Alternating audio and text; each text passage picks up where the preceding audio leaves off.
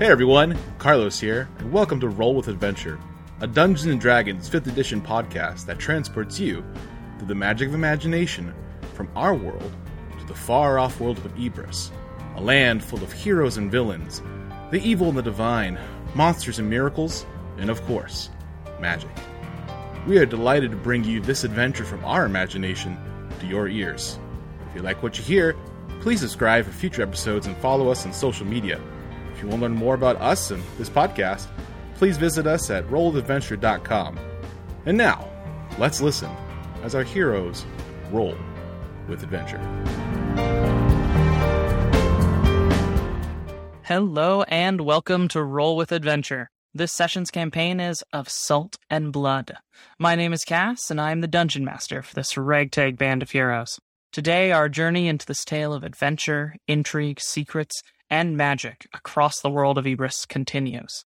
This session begins in the evening of the 4th of Altor, in the year 1069 PR, as the party chases after a cat named Giancarlo, following the trail of what has been called the Predator. Now, before we dive right in, let's meet our band of heroes. To decide the order of introduction, let's roll player initiative, not character. And remember, here, we roll with adventure. So, what intelligent delight or mind numbing tale do you have to share with us tonight? I guess I'll go first. Is that cool? This is not something that I learned this week. I will preface with that.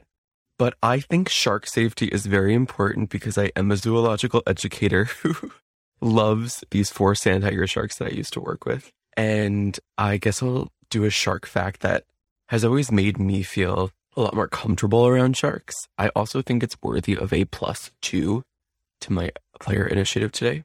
Sharks, you know, they have these five senses that are these predatory adaptations. And the greatest one that we all know is their sense of smell. And it's really what they use to hunt their prey most effectively. Not that they don't have bad eyesight. A lot of them actually have really good eyesight. It's a misconception that they do. Anyway, sorry, not the fact. But sharks don't smell human blood in a predatory way. A lot of people are afraid when they get cut that like a shark is going to smell it and it's going to like attack you. But sharks only do that with fish blood. It is only fish blood that they do it with. So do not get worried about being, getting cut at the beach. And for that proactive conservation advocacy fact, I will take a plus two to my player initiative. I'll go ahead and start second. I kind of learned that Shia LaBeouf is still acting, and he recently did, well, about a couple years ago, did a movie called The Peanut Butter Falcon. One of the main actors actually has high functioning he's like Down syndromes. And I thought that was so cool that they had a movie like that. So uh, I'll take a plus on it, but it was just a cool fact to learn. I guess I'll go. So I have been really interested in this phenomenon called the Mandela effect, which is essentially where people or a person believes that their distorted memories are, in fact, real life. And I've just been looking through lists and lists of things and just being mind blown how I'm wrong in everything I know. My life is a lie. Big three things for me were double stuf Oreos. There's only one F. There's not two. Apparently. Febreze. Only one E, not two E's. And this one really got me going. It's Looney Tunes, as in a tune. T U N E S, not toons, as in T O O N S.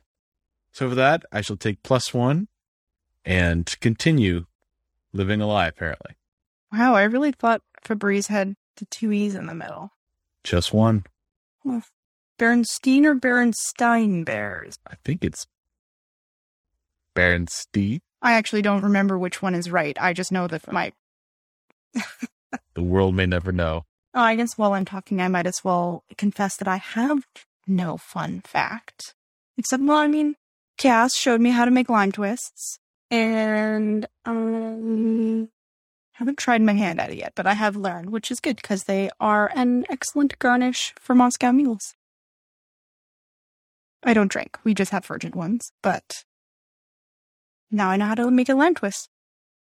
So, but I'll take a plus one because I really like this drink, and I will need to make more lime twists in my future. But it's not like a super helpful life skill. No, plus one. If I may, I think that's very worthy of a plus two because that is, Oh, thank you. that is that is work and like useful. so All right. Well, my fun fact is kind of vague and not really that fun. Um, I don't know. It's weird. Um, at one point in, you know, between being a famous psychologist, Sigmund Freud took a trip and he dissected 400 eels trying to figure out how they reproduce because eels have a really weird life cycle where they um, metamorphosize like a whole bunch of times before they become adults. And so for a really long time, we couldn't figure out how they were reproducing because they didn't have the organs to do that with. And then uh, Freud did not figure this out, but at some point, somebody figured out that it's because they were dissecting immature juvenile eels that were not adults. So I think I'm going to take a plus zero to that because it's not helpful and it's really weird, but you know, fun facts. Let's see what you guys roll. 16. Oh, I got a 19. Oh, nice. Uh, five. Everyone, I think my dice are rigged. This is the third time in a row I might be rolling the highest, and it is a natural twenty. I have Disco, save those good rolls for when we fight the shark monster. It's I will not have them. I'm telling you now. I am looking at a. I got the I got these new dice with a scarab for the natural twenty, and I'm like staring at the scarab. So because we have to fight the shark people. Okay, maybe we could talk to them. Oh, what a great uh, idea. Yeah, maybe they just murder people because they're confused. Oh, Like, we look like is- monsters to them. I got a seven. we well for for a shark fact, for every one person that is killed by a shark per year, humans kill over seventy five million sharks. So we are the monsters. We are the Yeah. predators. Hi, my name is Disco. I am playing Alice, the radiant Genasi druid, who is a walking, talking magic mirror. Hi, I'm Emmy. I'm playing Sylvie. She's a half elf monk. Hi, I'm Ellie. I'm playing Maya Volta, and she is a human cleric of Cain. Hello, world. My name is Carlos, and I'm playing Marcus. And he probably would love eat a cherry pie or any kind of pie, like pie. Hello, everyone. My name's Corey, and I play Kalina Floros, who is a human fighter who has a fun little fact, has two younger brothers that she doesn't know whether they're dead or alive. Now that everyone has introduced themselves, let's get this adventure rolling. And remember, here, we roll with adventure. Dusk approaches. The light of soul becoming like fire in the sky as it begins to set behind the western hills some call the rolling mountains of Merstwall. A breeze carrying the scent of the sea whispers through the trees in front of you beckoning you into their shadowy embrace. But the night breezes in Merstwall bring with them a danger fog. For what could be more dangerous than fog or mist on an island where the mistwall bisects it, only a few miles from town? But we could say that the danger is mitigated, for the mist wall lies beyond the river a distance into the forest beyond that, and you would most certainly reach the river long before the mist wall. At least you will likely reach it, if your quarry isn't hidden amongst the trees ahead. As you enter the forest, following the feline whom Alice has called Giancarlo, two things occur. First, uh, Alice, your 10 minute duration for Speak with Animals ends because you've been following Giancarlo for quite a bit. And second, the blood alongside the webbed tracks has vanished completely. Though the tracks continue, you've noticed less and less blood as you've been traveling. Giancarlo looks back towards your group as he sits slightly farther into the forest, his eyes flashing. He licks at a paw and meows expectantly. Marcus, Kalina, Maya, As the sun continues to go down, the only source of light that you will have is the stone in Marcus's hand, infused with Cain's grace by Maya's prayer. You still have a decent amount of light currently, but before long it will be night. Sylvie, your eyes, with your half elven descent, are capable of seeing quite decently, though without distinct color once the majority of light is gone. On the other hand, Alice, your eyes, the eyes for Radiant Genasi, allow you to continue to see everything in color, even in darkness. Though, I should state, when it's low light for everyone else but bright light for you, you're able to see things still perfectly fine. But when it's darkness for others and low light for you, you instead see things more in splotches of their color instead of the distinct shapes and lines that normal normally you would see. But for all of you, there is enough light at the moment for you to see well, especially with the stone Maya has infused with Cain's grace to illuminate your surroundings. So, what will you each do? Is everything blotchy for me at the moment? No, it's not. As things progress, and as your party starts to go into the forest, it begins to get darker. Without the sun above, light no longer filters down through the canopy. The only real source of light you have to go by is the light coming from Maya's stone. This means that farther away, your vision will be not as good. But at the moment, everything's fine. Well, the tracks seem to continue even though it's dark. Are all of you up for a bit of night hunting? Nah, I'm used to it. I'm.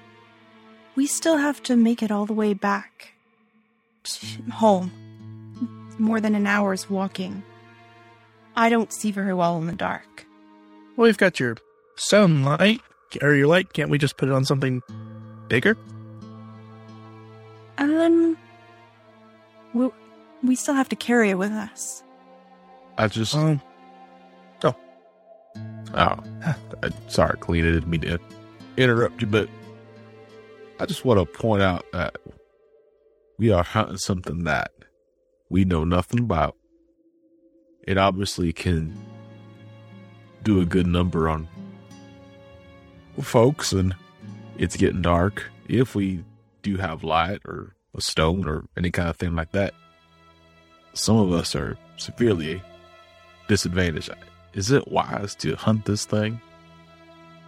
Is it wise to go after an enemy we have known nothing about? well, we should at least find what it looks like. I mean, it's already killed what seven people now. It's Yes, just gonna keep I going, right? would love to know more about this creature, and it has really caused some trouble for the locals. Yeah, we can't give up. What what if it hurts our friends? It's already killed uh, I mean, probably 7 people. What if it goes after Vanessa? I mean, it wasn't that far away from her house. Or the poor orphanage. Alice like covers his head, thinking about what could happen. That's a that's a good point. I guess that I'm just worried for us in this moment. I'm sorry I didn't even think about other people. Well, there's no promise it wouldn't come after us later on anyway. I just don't know why the guards haven't taken care of it yet. Yes. The tracks were there for them to see. Maybe they just don't care. I mean, I wouldn't be surprised if they didn't care. Are they ignoring it though? I mean, it's killing. It's already it's killed some people that were selected by the lottery. I'm sure the warden would at least be irritated if something not under her control was doing that. Suppose she figures she has a large enough supply of others to take their place. Hmm. All people are limited, especially out here. It's true. I don't know. Maybe they're just that inept that they didn't see the tracks or they didn't think to look for them. I mean, we found it easily. Yeah. Well, Do you think anyone else has come upon this these tracks, or you think it's just us at this point? Uh, Clean will take a look. Does it look like there's any other footsteps? Give me a survival check. Uh, 14. So, continuing on into the forest, it seems like these tracks are following on their own. I don't see any other footsteps. But just if we're leaving our footsteps and they lead away from a murder scene and no one else has been here, are we implicating ourselves at all? Unless we bring back proof. Although that would require killing it. If we are going to go, I think we should hurry. Before it gets much later. There is an expectant meow from a bit further into the forest. Kalina looks at the cat puzzling. Oh, this thing, it's still there. Huh. Um, I'm gonna use minor illusion as if I'm still speaking to the animal, and it'll just say "follow me" in a subtitle above. I was like, "Oh, it says, it says to follow it." I guess you better follow it then. All right. Quan. Quan. What's the cat? What's the cat's name again? Quan. Juan. Car- Giancarlo. I Giancarlo. he introduced himself as I'm sorry. a fancy I'm cat. fancy cat for fancy times. I guess we better go on and get him then. Following Giancarlo into the forest. This one, it's a small forest. It's not like the larger ones that are beyond the river, or even the ones that are logged. This one is just more like a spit of forest that's larger than a cusp of trees, that divides some of these farmsteads from the hatchery and the tannery, from the poorest part of town and a place most people generally don't like to spend time because of the stench. And as you begin to make your way through this forest, following this cat over log, under, past and around downed trees, give me some perception check. Five. Oh no. 13. Eleven for me. Eight. 18 for Marcus. So, as you're going through, uh, most of you are really focused on following Giancarlo. He's a quick kitten and is playful. He sometimes likes to try and lead you guys through spaces that aren't necessarily the best for you to fit through. Marcus, you do notice that there's a couple spots where Giancarlo seems to stop and he looks down and he seems to be following. And when you look at those spots on the ground, you notice that there's spots where it looks like this creature perhaps is like sat down or has spent some time sitting and waiting or pacing back and forth. And there are other places where there's scratches and claw marks on trees. And then you come to a spot where there's like there's a whole bunch of of the webbed footprints, but you also notice a couple human ones. If you sort of look around a bit more, you don't see them elsewhere. But there doesn't appear to be any sign of struggle or blood where these prints intermingle. And when the webbed footprints go off in a direction, the human footprints don't go off in another one from this spot. Marcus would stop everyone and say, well, Hold up now. What is it? We would be wise to take a second and think about something. I just saw human footprints. The cat is going up and stopping in certain places, and there's human footprints going one way, and there's web creatures going. There's claw marks. Something's not to be using a pun, but something that's fishy going on around here. Well, this cat's certainly taking us on a trip. Do you think that this ch- creature perhaps had a multi species party of some sort? Or get together, perhaps? I, I don't think it it had tea or that. I don't know what. Did it I'm not. take I'm not the human away with it? Did the footprints? Did the human Oh. footprints and the webbed footprints go away together? And are they, did they, is there any extra blood? I don't think I noticed anything. I didn't see any blood. And correct me if I'm wrong, Cass, but they do go opposite ways, right? The footprints. There are no human footprints leading away from that spot. Okay. They just appear there. Okay. Thank you. Well, that's. I, I maybe I'm wrong. It's it's a little darker out here, but the human footprints don't lead away anywhere. Or maybe So the appear. monster picked the human up and carried them off? It's a possibility. It's always We really shouldn't hurry if it has a somebody that is captured. Yeah, and Kalina kind of turns to the cat. If you could kind of get to the end of this, cat. Is that how I should talk to this cat? I don't know. It's this kind of. It has a name. It's it's Giancarlo, right? That's the name of the cat. Yeah, First, that's how he introduced himself. Well, you should call him by his name. It's only pro- any anyway. That's too hard. Can to I say. take a look at the human footprint and kind of investigate it to see if it's like an adult or a child or like if I Yeah, can go tell? right ahead. Give me an investigation check. Actually, no. Uh, give me a give me a medicine check. Oh, not a good one for me. okay, all right. Uh, leave. maybe a Uh, survival 13. check. Uh, maybe a survival check might be better. It would be the same. 13. Okay. I have a 13. 13 in total. Uh, the human footprint does not look like it's the size of a child. It looks like it might be the size of like you're unsure if it's male or female, but it's on the large but the footprint is on the larger side, most likely an adult. And it does not there there's no boot print or anything. It is a naked footprint. Barefoot. The footprint is naked and it is definitely from a, a bigger person, not like a like a like a not one of the orphanage children, thank God. I was nervous.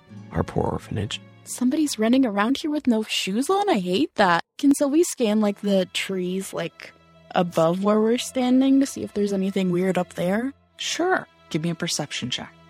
Twelve. looking up there you you don't notice anything really aside from a couple scratches on a few of the branches but it looks more like perhaps whatever this thing is somewhere between 8 to 10 feet tall or just has really long arms Great. I think that. Thanks.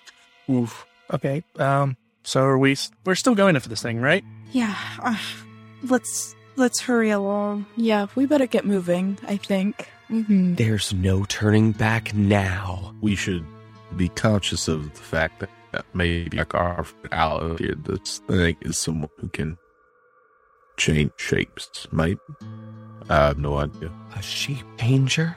Like Alice? Uh, Like me? Yeah. shape, shape, shape. Well, I don't know. I don't know what I'm saying. Let's keep going. Let's keep Do I do I know of any local shape changers besides me? there's probably more than one druid on this island but most of them they Hmm. change into oxens and various animals and usually help out at around the farms or manage their own farms concerning druids once druids get to the point where they can like say turn into animals that can shapeshift and swim generally the prison even though they're colonist at that point puts a certain kind of collar on them that stops them from being able My to actually goodness. maintain and swim far enough to get away from the island just to make Oh my God, sure Well, thank God, thank God we're not like level four or anything. yeah Good. um, cool. Well, it doesn't sound like Tabitha Good or Moxie. They wouldn't be out this late or changing into or or killing anyone. I don't think, at least. maybe. Uh, I have ideas. We should go find this thing. We'll, we'll talk about this hopefully later if we all don't die. But yeah, let's get going. I'm sure we've gone through worse. Worse than shark people. I would assume elves are just about as dangerous, or at least the ones I fought anyway. Good point. I tried to forget about that part. But, all right, let's go. continuing on following giancarlo you eventually break from the tree line the tracks end at a small bend in the river a river that flows down from the hills out towards the Crystalm Sea. This is the river that actually runs not far from Vanessa's home, and is the river that ultimately runs past Tulmar's tannery, emptying it out into the ocean. As you are all looking about, Maya and Marcus, as everyone's starting to look around about, as as Marcus, as you sort of hold up the rock and you move it around a bit, moving the light a bit around, you note some pink, small little petals scattered around. And then you quickly realize that there appears to be a trail of these pink petals leading down the riverbank. Anybody else see these? They look like petals. Anyone else see these pink petals? Yeah, it, it looks like they lead down down the riverbank. Look, No. maybe we should follow them. I don't know why a shark person would be flower petals. Kalina looks at them. Do they look intentionally placed? Uh, Oh, yeah. It doesn't know yet. They look intentionally placed. The amount of them here, and the fact that you don't see anything growing around here with pink petals, but you also do note some of them are displaced. It appears that these webbed footprints follow them. Can Alice pick one up and see if he knows what kind of plant this comes from? Yep, I don't even need you to roll. It is a local wildflower that grows. You know that quite often young men will give them to women that they fancy. Hey, um, the f- this is that flower, the one It's called that like they give the Maiden's Bloom. everyone. This is Maiden's Bloom. Ugh. Maybe the shark's in love. Maybe he's trying to impress somebody by murdering everybody. Who would be impressed by that? The warden? Hmm. Or maybe all of the people. I don't remember. Maybe there's some Certainly wouldn't be people that were im- killed. impressed. No. Well, maybe that we could take care of that person too. Should we follow the petals down to the river? It depends. Are we taking up this shark on on it on a date? Is that like what this is for? No, we're we're we're hunting it, Alice. We're trying to kill it. Well, I'm trying to kill it. Very romantic. I don't know. Nothing like pink petals and weapons and gore to really set the mood. Cleano will like grab a handful of the petals and like, I, does a tunic have pockets? I actually don't know. Does your tunic have pockets? Did Alice make pockets? Yes. Alice is all about functionality. Okay, so Kalina will grab like a handful of the petals and like stuff in the pockets. Like, here, we'll put this after we we end it. Let's let's. I guess we'll. I mean, we got anywhere else to go unless you want to go across the river, which that doesn't sound like a good idea. Definitely not. While you guys have been talking, Giancarlo has vanished, likely back into the forest and towards whichever farmstead he stays at. As you follow this trail of flower petals, it brings you down to the riverbank and sort of winds a bit around until it comes to an area where there's sort of a bit of an undercut in the riverbank, and you see a blanket that is weighed down by some rocks and a woven basket that has been knocked over. Food is scattered. What you look upon is perhaps what was meant to be a romantic afternoon or evening, but there are no forms in sight, though you do notice a few articles of clothing are scattered about, male and female, and as you begin to follow these clothing, you note that the footprints do as well until you come upon, from a distance, what looks like a white form snagged slightly between two rocks at the water's edge. Oh, we don't like this. Kalina will walk up to it and take a look at it. You look down at the form of Thedorin Helsik, a human male who's in his approximate mid 20s, with light, gingery hair. You knew him as a bit of a ladies' man in town. He was definitely one of those men who would quite often take to the most grueling tasks, whatever would earn him the most money. Working himself to the bone for weeks on end, sometime in the mines, sometimes out logging, sometimes doing odd jobs, just to make as much coin as he could so that he could come back to town for a few weeks of debauchery. Oh, it, it's Theoden. Not say I'm gonna miss him, but and you said he was like snagged between rocks, right? Yes. Uh, no one deserves this. His face is sort of. Like horrified, or It's hidden under the water. all right. Clay's gonna try and pull the body up to the shore or onto the riverbank. So as you pull him out, he appears to be mostly in a state of undress and is most assuredly dead. His throat, it appears, has been torn clean open, and his left arm is missing. His expression is a mask of horror.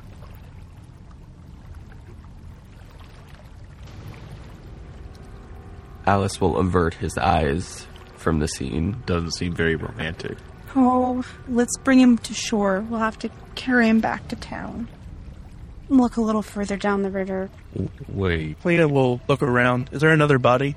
Are you sure we should do that and not? leave him here?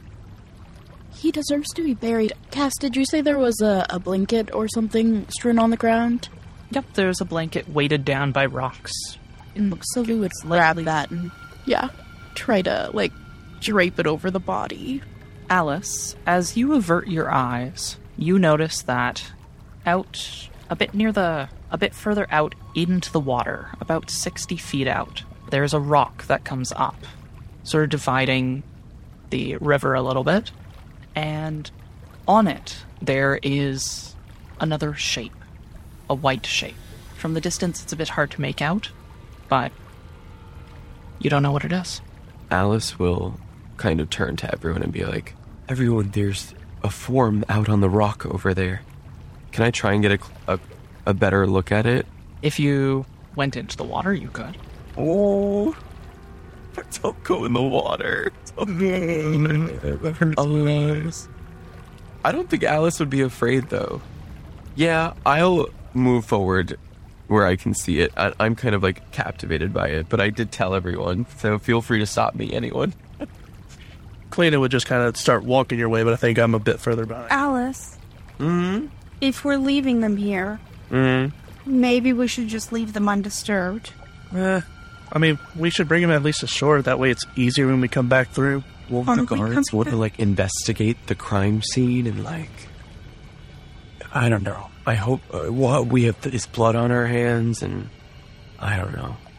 Are they going to just think we? I'm just used to being accused of things. I just don't. Yes, exactly. I don't want them to think that we did it. They're going to think one of us tore off someone's arm. I am a shapeshifter. We Just can't just a note. leave their bodies here. We have to at, at least tell the guards or so. I mean, we can't just. We should we should absolutely alert the authorities. Then let's let's do it properly. Let's let's bring the bodies back with us. Are we giving up hunting this thing then? How far am I into the water at this point? Like talking back all of this. My question for you is would you just be walking or have you started doing a little bit of swimming? I would not get to the point of like swimming, I don't think. You from this distance, you think that it's might be the form of a woman. And what you thought was a grayish rock underneath it sort of looks a bit red. Uh, uh. Clea was like kind of already making her way that way, uh, so she's not too far behind Alice. Should some of us run for the guards? Well, let me get the body first. It's more than an hour's journey, isn't it? It's not like a quick run. Let's not split up. That's a bad idea. That's I let's get more guess. I don't think we should Don't split split up. up. I do think we should try and get that other body though. I got it. Just give me a few minutes, and then Clea will kind of start swimming out towards it. Sylvie will try and probably go with Kalina if that's possible. Yep, it is. Uh, technically, Alex remains waiting. Uh, technically, Sylvie will probably reach the body faster because her normal speed, walking speed, is faster than Kalina's speed. So swimming will be also faster. You don't need to make any athletics checks. You don't need to roll initiative. You reach the body. And as, in the, as we're on the way there, and Sylvie goes by, she's like, "I'll catch up to you." What? Uh, and she's like trying to make it like keep up with, with Sylvie and failing. Sylvie, as you pull yourself up onto the rock, you recognize the woman that lays here. you're looking at Nike Miros. She's a female human in her early 20s with a rather soft, almost in some ways thin, black hair. You've always known her to have a smile on her face. You've known her decently. Her husband, Athras, has volunteered at the orphanage alongside your party quite often, but it doesn't appear that she was here with. Uh, You notice that on her left arm is the stylized F. The brand that marks her as someone that committed fraud and was exiled here. It's something that normally you know she would keep hidden. She liked to wear always a sleeve that was long enough to cover it, as a way to forget where she was. Perhaps this was just another diversion to try and forget where she was. The rock beneath her is drenched with blood, but there are no wounds on her front. There isn't even a bruise, and it looks like she was laid here gently. That's really strange. I don't. But sh- she doesn't look injured, Not from her front. so he's gonna roll her over. Give me a medicine check. Uh, 17 plus 5, 22. Her back is torn open. The cuts are deep, and it appears that the flesh between these cuts has been torn out in strips. With a 22, you'll note that the cuts are irregular, almost as if they're made with something serrated. Not like a claw. It appears that the cuts that she died from are three vertical cuts and a fourth horizontal one running down them. And as you're sort of looking at it, you do note uh, that there's almost looks like there's something stuck slightly in one of the cuts. Can she try and, like, pull whatever it is that's stuck out of the cut? You pull a tooth out of a cut, but it is a jagged tooth. A tooth like that of a shark. Whew. Wow. Nobody deserves such brutality. I. Wow. Where is Kalina at this point? Kalina is probably just arriving at the rock. And there's a couple rocks out here, so you guys are able you don't need to continuously keep swimming, you're able to be climb up onto the rocks and such. clearly good. Flip. Well, who is it? It's. It's. Nike? Um.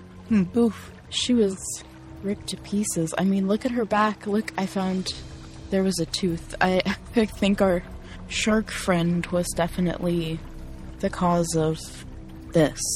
Huh. So he ran his teeth across her? That's what it looks like. Cleta looks at it, uh, looks at the cuts. Do they look like they were made with a weapon or what would be tooth marks? Give me a medicine check.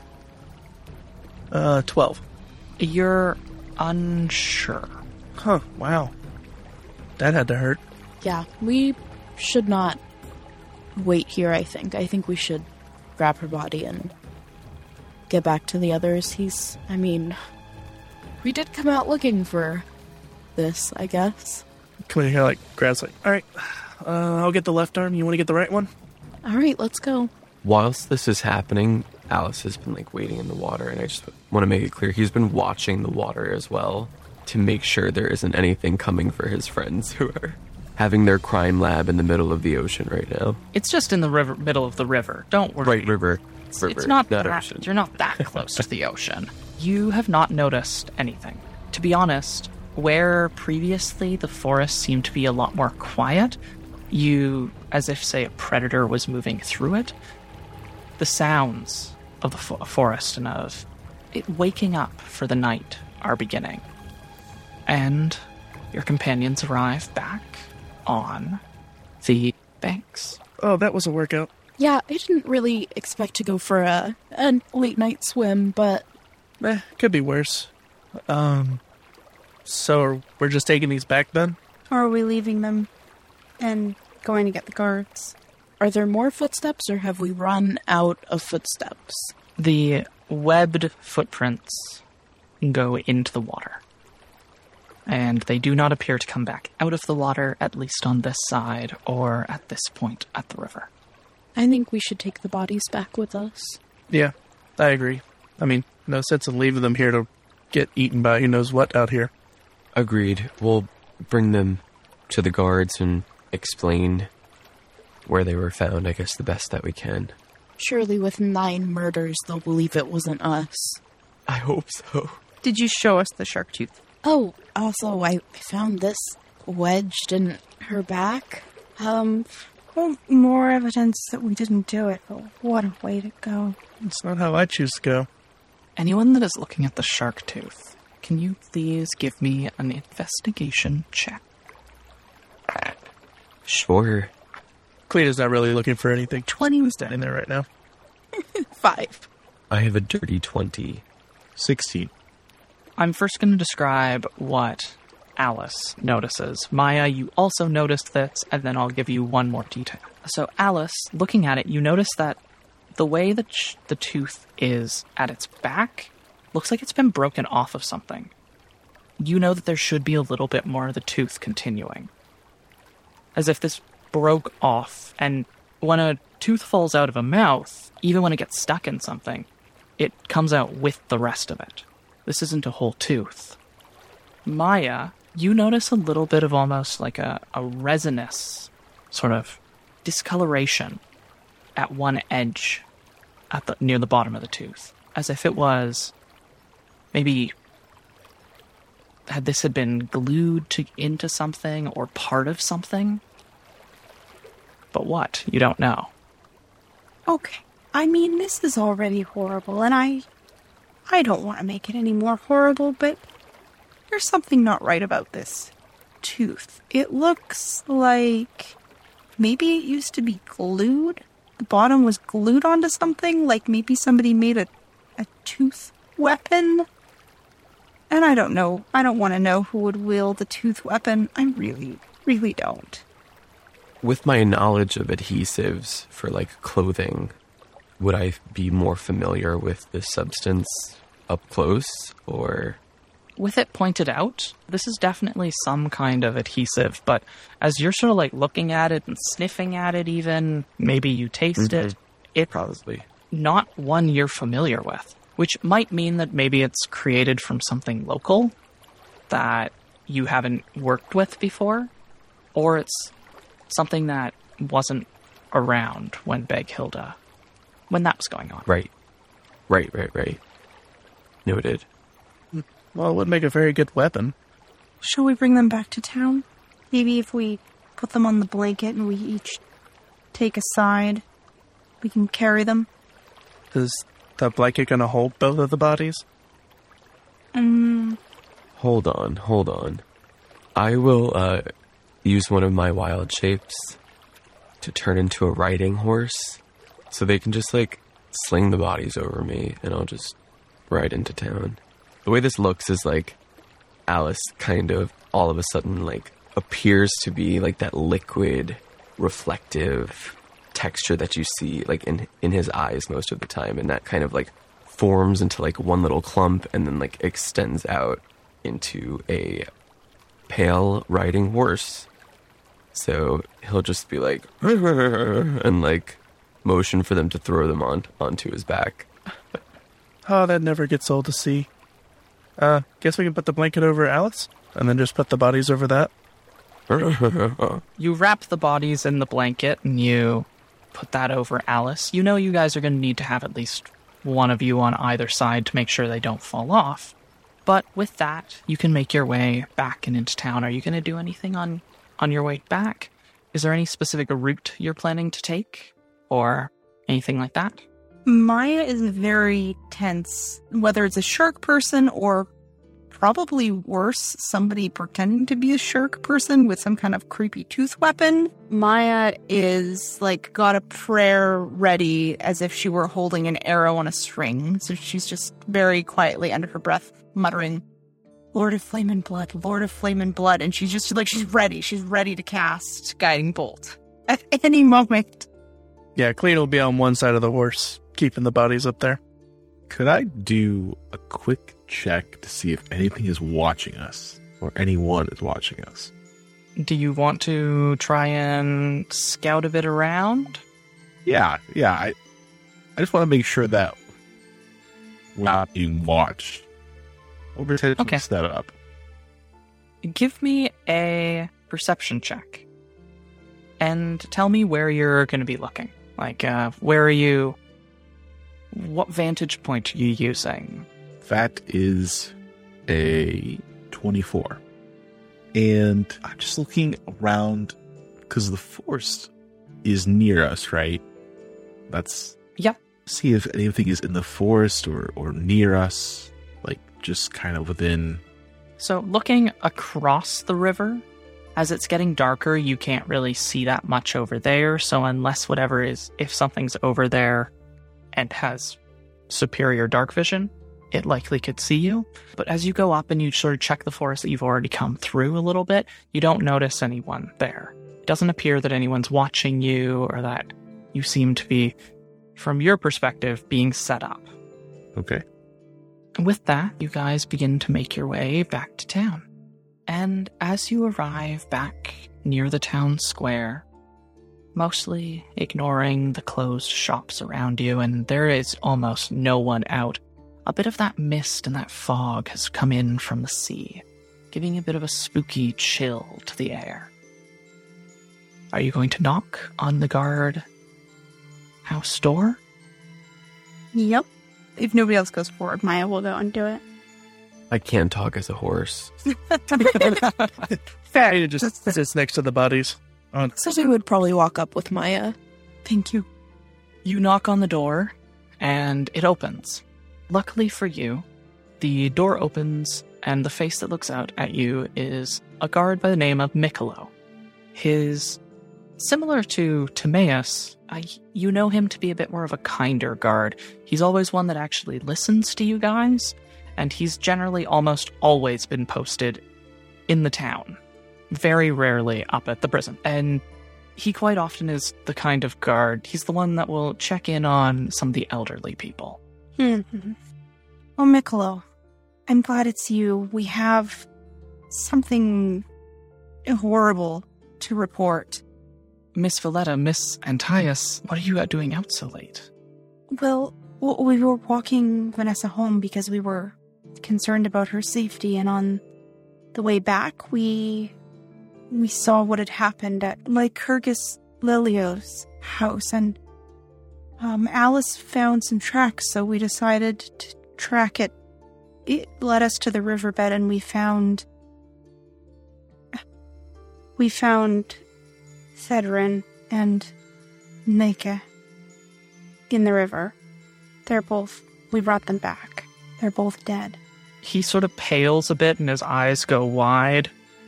Uh, I just had him do an insight check and he got a nat 20, so he believes you guys. Yeah. doesn't think you're lying. Yay. Good. Yeah, and Love that.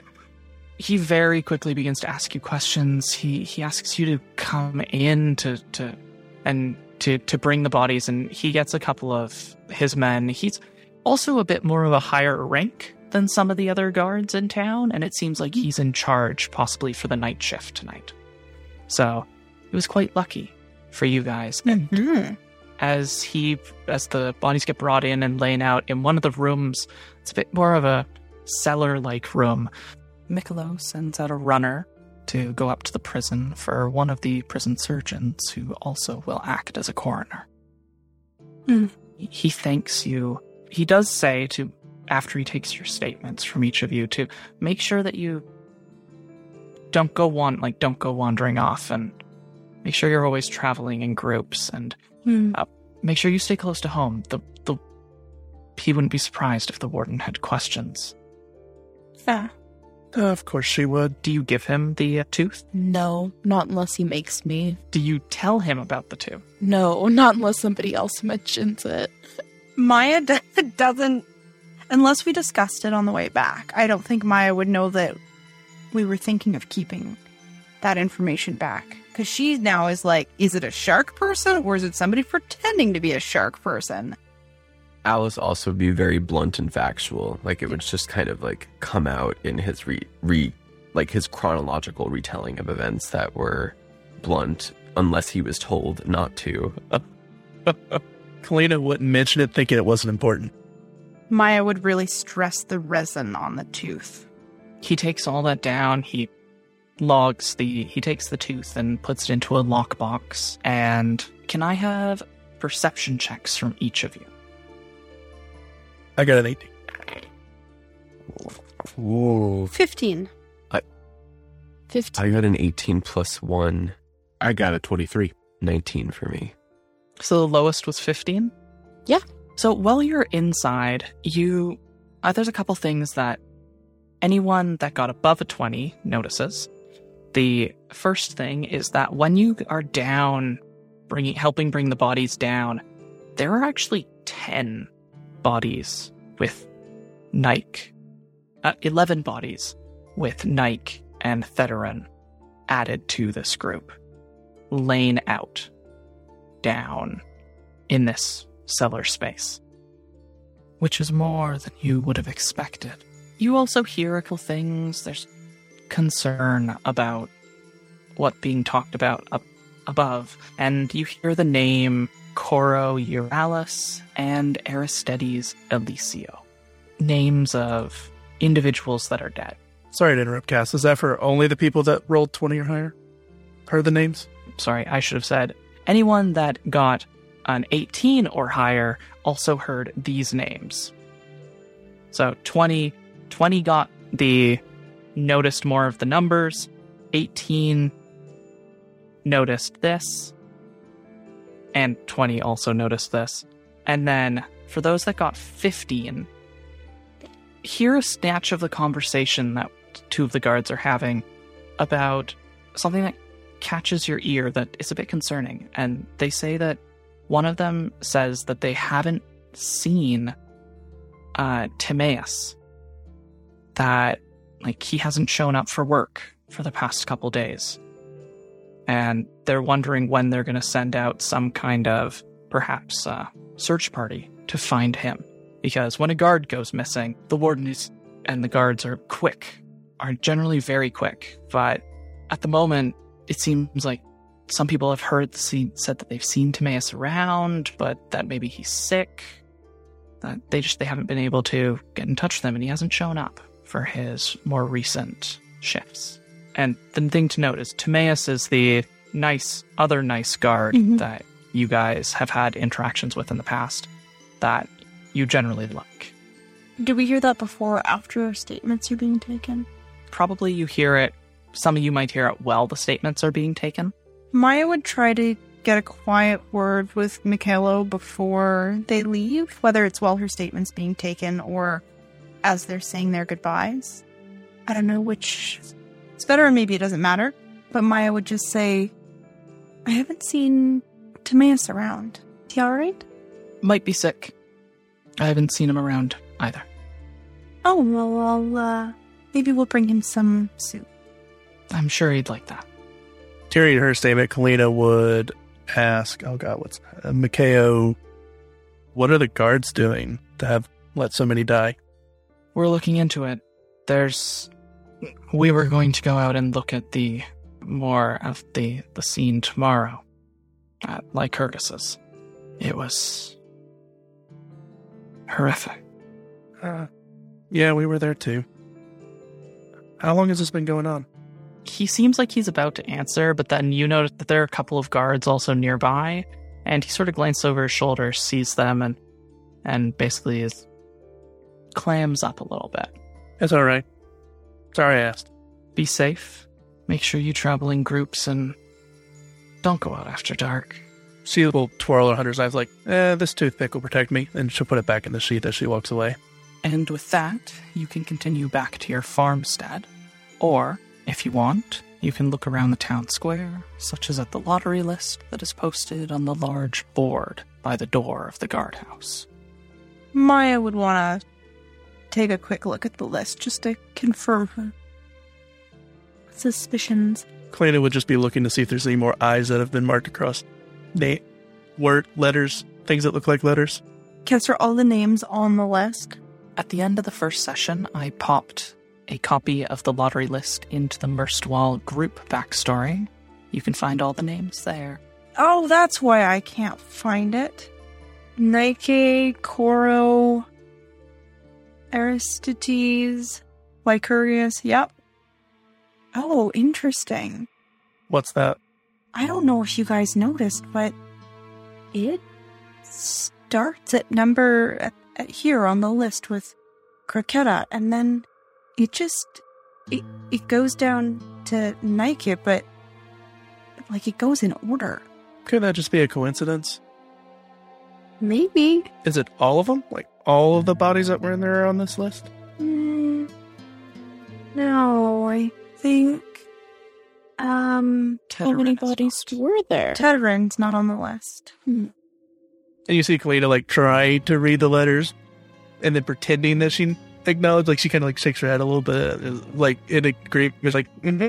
yep, they're all here. Who's the next one on the list, though? Bartolomeo Faustinus. and then Vanessa. Okay. I got an idea.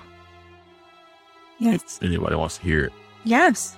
Let's say this is a coincidence, and that's all right, I guess.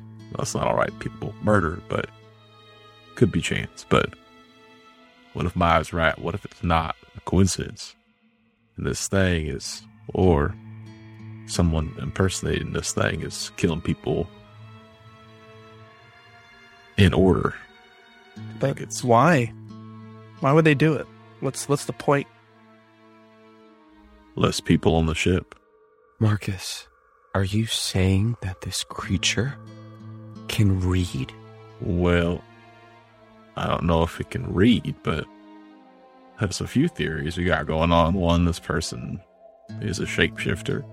Two, this person or thing is some sort of creature from who knows where or what number I'm on? Is it three, two, three? Right. Um, three is that this person, this thing is an impersonation of someone.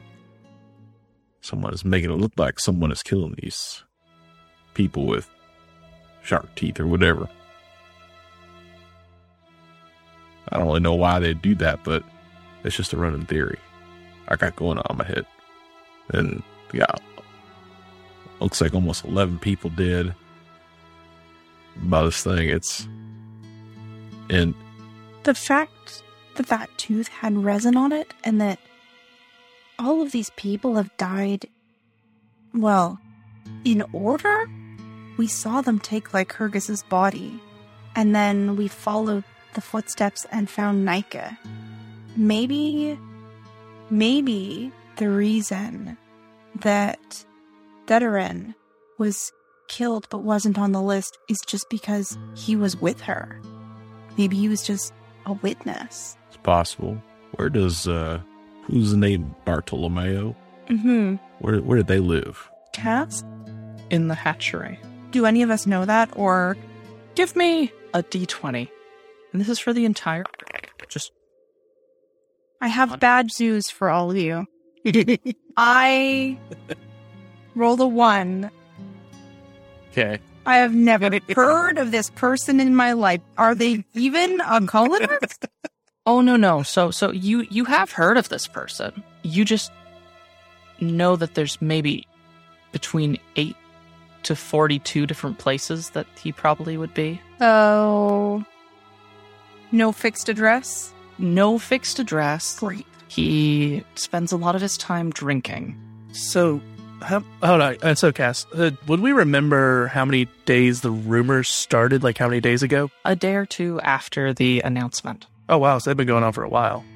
Well, we're up to 11, and it has been nine days since the announcement, so it's more than one day ish. Maybe we should invite Vanessa to spend a couple of nights with us to just He I get like out those- about. I I think that's a great idea and I think we should stay over at Vanessa's. Yeah, I was gonna go with Her- what her Alan said. We should stay over there. house what for all seven of us. Are Yeah, I'd be more we should. comfortable. Well, Wouldn't you be more comfortable at our place? She should stay at our place, but we should stay at her place. Like a bamboozle. And leave her by herself? we should keep a watch. See if we can catch this thing. I mean, if it's a person. Wouldn't it be better to stay close to each other? It is like an hour each way, so if something happens, it's not like Well, we can't just jump in and save anybody who we left it. yeah. And and Nika wasn't killed at home, so it's not like it's fixated on a location. But then how does it know where they are? So if it if it doesn't matter where, then it doesn't matter which place we stay, whether at Vanessa's or at our place. Right. I don't I don't think it matters where. Uh, But I think it matters where in that we'd all be more comfortable in a larger space. But I don't think it'll matter to whoever's killing people where she is. So how do we keep them safe if if the theory if what Marcus is saying is correct? What are we gonna what if it ends up being a shark person? We need to stick together as much as possible and make sure that we keep watch over Vanessa. I don't know if there's anything we can do about Bartolomeo. I don't even know where to find him. Hopefully, the guards will be looking for him already. Surely, if we've noticed the pattern, they will have noticed. You think the rats are that smart? I mean, look how long they've already let these murders go on. Like The it's like they're not even met trying to were track- very smart. They had a great vocabulary, and they were really helpful. I'm talking about the guards, Alice. Oh, oh, sorry. Perhaps I don't. Should we go get Vanessa now, or should can we? Get, I I I don't think I'll be able to sleep if we just go home and leave her. Yeah, I'm kind of worried about her now. She'd probably be fine given that another murder just happened and there's somebody on the list before her, but I don't want to take that chance. We shouldn't wake her. We should just hide around like her house in like the bushes or something. You want to set up an ambush if they come tonight. That's a good idea. I mean, I'm for it. I like it. Yeah, we might as well at least head that way and we'll decide if we want to try and get some sleep or if we just want to stand guard. Nah, we definitely should at least do a rotating watch. I mean, if we think something's going to attack her, Mm-hmm. We can't just fall asleep there. I agree, Kalina. We could take it in turns to get a little sleep before we have to return to our work tomorrow. There's still a lot to do for the warden. So, is your group going to return to Vanessa Hallingsford's abode? Yes. It seems so. Yeah, you know her landscape? Like maybe a tree or a shrub. You head back to Vanessa's and you begin to take up watches around it. So, your vigil. Let's call it that. How are you guys arranging your watches? There are a couple bushes. Guys, can we like tree this? Like, can we all get in a tree? There are a couple bushes around Vanessa's home. There are a couple trees as well. There's even one tree that might be able to hold all of you. You had at one point planned to perhaps make a treehouse or fort for Buttercup in it later when she was older. Ugh, sad day. A day that Oh no. sadly won't happen. No, it's going to be even better because we're all going to be free and she's not going to have to grow up on this prison island. It's going to yeah, be we great. can make her a better, better, than a tree, tree house. house. Yeah, Like a really luxurious colonist tree house. Freedom House outside the colony. Unless we all die. No, that's not going to happen. Or they die. Definitely not going to happen. I mean, 11 people have died already. I suppose Marcus would, being that he's kind of skilled in these kind of endeavors, would probably know the best place to hide. So I think that he would try to be in the best tree that could be easily climbed that would make the most sense tactically. Well, considering Marcus's passive stealth of 18, I would assume that he would also know pretty well. Do you help hide all of us and then go hide yourself? I I could definitely help everyone hide if they want. I mean, you don't want us screwing up your ability to be stealthy. Yeah, I guess Marcus said, "All right, everyone, who needs help with their plans, or who needs who needs a second opinion? Who needs a consultation?" That's me. Is this shrub good? Maya kind of like looks at one that would sort of hide her, but I mean, not really. Where are these sh- sh- shrubs and trees is, with correlation to the house? Is it like behind the house? Is it next to the house, or They're sort of scattered all around. A couple of them are some berry bushes closer to the house that she's grown up pretty big. And then there's one larger tree near the front of the house, and then there's another larger tree near like the back opposite corner of the house. And I should note, there is no light coming from the house, but the door is closed, and none of the windows appear to have been broken. I can take the tree in the back of the house if you want. Essentially what we got to think about is if something happens, where are we gonna be when it goes Well, down? I move fast, so I mean, That's if true. anybody. Very true. Very true. Yes, yes. I could be pretty hidden from a distance. I got my bow anyway. Um, Kalina, I think you're the only one who can go dosey do with uh, something hand to hand. Is that right? Or I mean, Sylvie's just a skilled. Actually, probably more skilled than I am. right? Right. But she's fast, so she can just come up and flank him pretty well. I shouldn't be too close. Yeah, I'll need to be. Yeah. I'll need to be a little close. Maya, come with me to the tree house. It'll be great. Okay, Alice. Great. So I guess Kalina, where where do you want to be in relation? Do you want to be closest in the bushes, or you want to be kind of on the side with me, or how do you want to do it? You tell me what you think's best. I'm not really kind of good at the uh, ambush side of combat. Right. Well, the best thing to do would be able to have a quick response, but then have someone be able to flank and provide assistance on the rear if necessary. So I think that we'll stick on the two sides of the house and we'll get a clear line of shot. And if anything happens, so we can rush in and the rest of us can follow us just as fast, if not as maybe not as fast as her. She's pretty fast, but how does that sound to everyone? I don't want to make decisions for everybody, so oh, Sounds good to me. I. Alice? you would. You? I said I. Oh, relax. Oh, Oh, really? Kalina just Kind of. thought you stopped a little bit. Everyone on three. I on three if you agree. All right, One, ready? two, Two, three. three. I. Ah, I. all right, that's good. Lena just nods. We have alerted the enemy if they're anywhere nearby. so what? No, I imagine us like whispering, like, ah. Like, All right, one, two, ah, three, I, I go. I'll get you, moon people! Oh, dear God, what the hell? And the Monolita, like, instantly, like, person. literally pulls out the da- the knives and just kind of like looks in the direction of the loud screaming.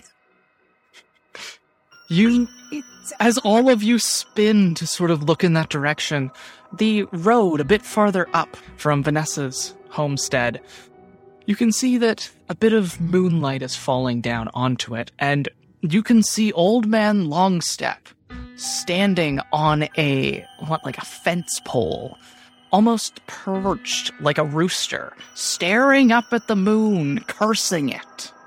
I'll get you, moon people! Oh. They'll believe me this time. You're attacking again! Just like 70 years ago. Just like when you attacked all of us back then. But we'll get you. We'll stop you, moon people. What the? What the hell is Longstep doing out here? I mean, And then you see him sort of balance as he sort of like walks along to the next post and then starts yelling at the moon again. Okay, I think he's making a good distraction, and we'll keep an eye on him in case anybody decides to take him out. Uh, but otherwise, this is probably a good time for us to slip into our hiding spots. Kalina's slightly irritated. Yeah. I His screeching will cover our footfall. Exactly. Huh. With the diversion offered by Old Man Longstep, can I have stealth checks from each of you? Um, Uh oh. With advantage. Yeah. And I would also like to note, Sylvie, you remember from a, a couple days ago, back when you were talking with Petra, she'd talked about her wife. She'd made reference to her being murdered 70 years ago. Hmm. I do remember that. Well, thank you for advantage. I got a Then 23. 18. Oh man, 14. it's all been long stuff. I got a natural 20. This is my second one today. Mm, your dice are hot. Yeah, they are. Going because I got a Right, natural. sure. Well, Wow. Oh, yes. so I got a twenty-eight. I guess to rationalize it for Alice, I I will use like minor illusion once he and Maya are in the treehouse to like make like a bush appear around him, even though they're in the treehouse. No, Like still stealthy for like the two of them, I guess. Maya only got a 15, so you probably had to help her up into the tree as she made some scrambling noises. And with that, each of you is able to hide yourselves away. And the evening will begin to progress. How are you guys doing watches? Since I noticed you didn't necessarily discuss that. Oh no. Kalina will stay up through the whole entire night. Uh, I guess Maya and then Alice can spell each other off. Yeah, let's do it. Get a couple hours here. So do you want to start or should I start? Um, Maya would start. Okay. I will go after Maya. Okay. The only person that is asleep is uh, Alice, right? Yes? Yes. I think so. While I let Disco read what I've sent him over Discord, I thought I would let the listeners know that over the next few scenes there will be various dreams and such that each player will be reading. I've given these dreams to each player individually, and unless there is a reason for me to read them out, I have not done so. So, please wait until the end of the episode. I will read each of the dreams out before the bloopers. That way, the listeners as well will be in the That's not ominous. Not even a little bit. The rest of you watch as Old Man Longstep makes his way along the fence posts, hopping from post to post, sometimes making strange animal sounds, sometimes cursing the moon, mostly talking about how he'll stop them this time. This time their killings won't be covered up like the last time. That these moon people won't win. They won't invade. The age of the moon will not begin. But eventually he gets out of shouting distance. And the night continues. It's rather cold, and it's a bit damp with some of the fog that has rolled in. And can I have constitution checks from each of you for keeping yourselves awake? Maya, because you and and Alice are going to actually spell off, I won't need one from you. Oh, okay. Good. Ugh. I got a 12. Got a 14. I got a fifteen. Alice, you awaken. Hmm. Are you going to switch off with Maya? Oh yes, I will absolutely love my sleep. Oh, thanks, Alice. Tomorrow's gonna be rough at the general store. I imagine so. Did you have a good sleep? How did you manage to not fall out of the tree? Well, I guess I just have good balance. I don't move a lot while I sleep. Ah, Kind of like an inanimate object, a little bit. But yeah, my sleep was great. I had a great sleep. Oh. Great, great sleep. Good. Mm-hmm. My balance isn't so good. Maybe, you know, don't let me fall out of the tree. Oh, of course not. Of course not. Thanks, Alan. Good night. Sweet dreams. Allie, I have popped something into Discord for you now. Uh oh. And now, did I hear that the lowest was a 12 Yeah, that was me. Out of 12. and then a 14 for Sylvie and a 15 for Marcus? You struggle to keep yourselves awake. And Kalina, you eventually start to fall asleep. It's a few hours before dawn, and sleep just seems to pull you under like an all consuming tide. An hour, perhaps, before dawn, exhaustion takes you, Sylvie. And it is just as the first rays of dawn are breaking that Marcus, you briefly fall asleep. You fall asleep, and for a brief moment you dream and then are suddenly awake again. Nothing has happened this night, but only Alice and Maya have had any sleep at all. But for Alice and Maya, this rest will only count as a short rest due to the nature of the dreams that you have had. Hmm. But dawn has broken. And all of you have received something. Maya probably wakes up gasping and like clutches at Alice. I. Oh. I had. I had the worst dream. I had the worst dream. Did you? Alice is clearly like intrigued and like staring for more of a explanation.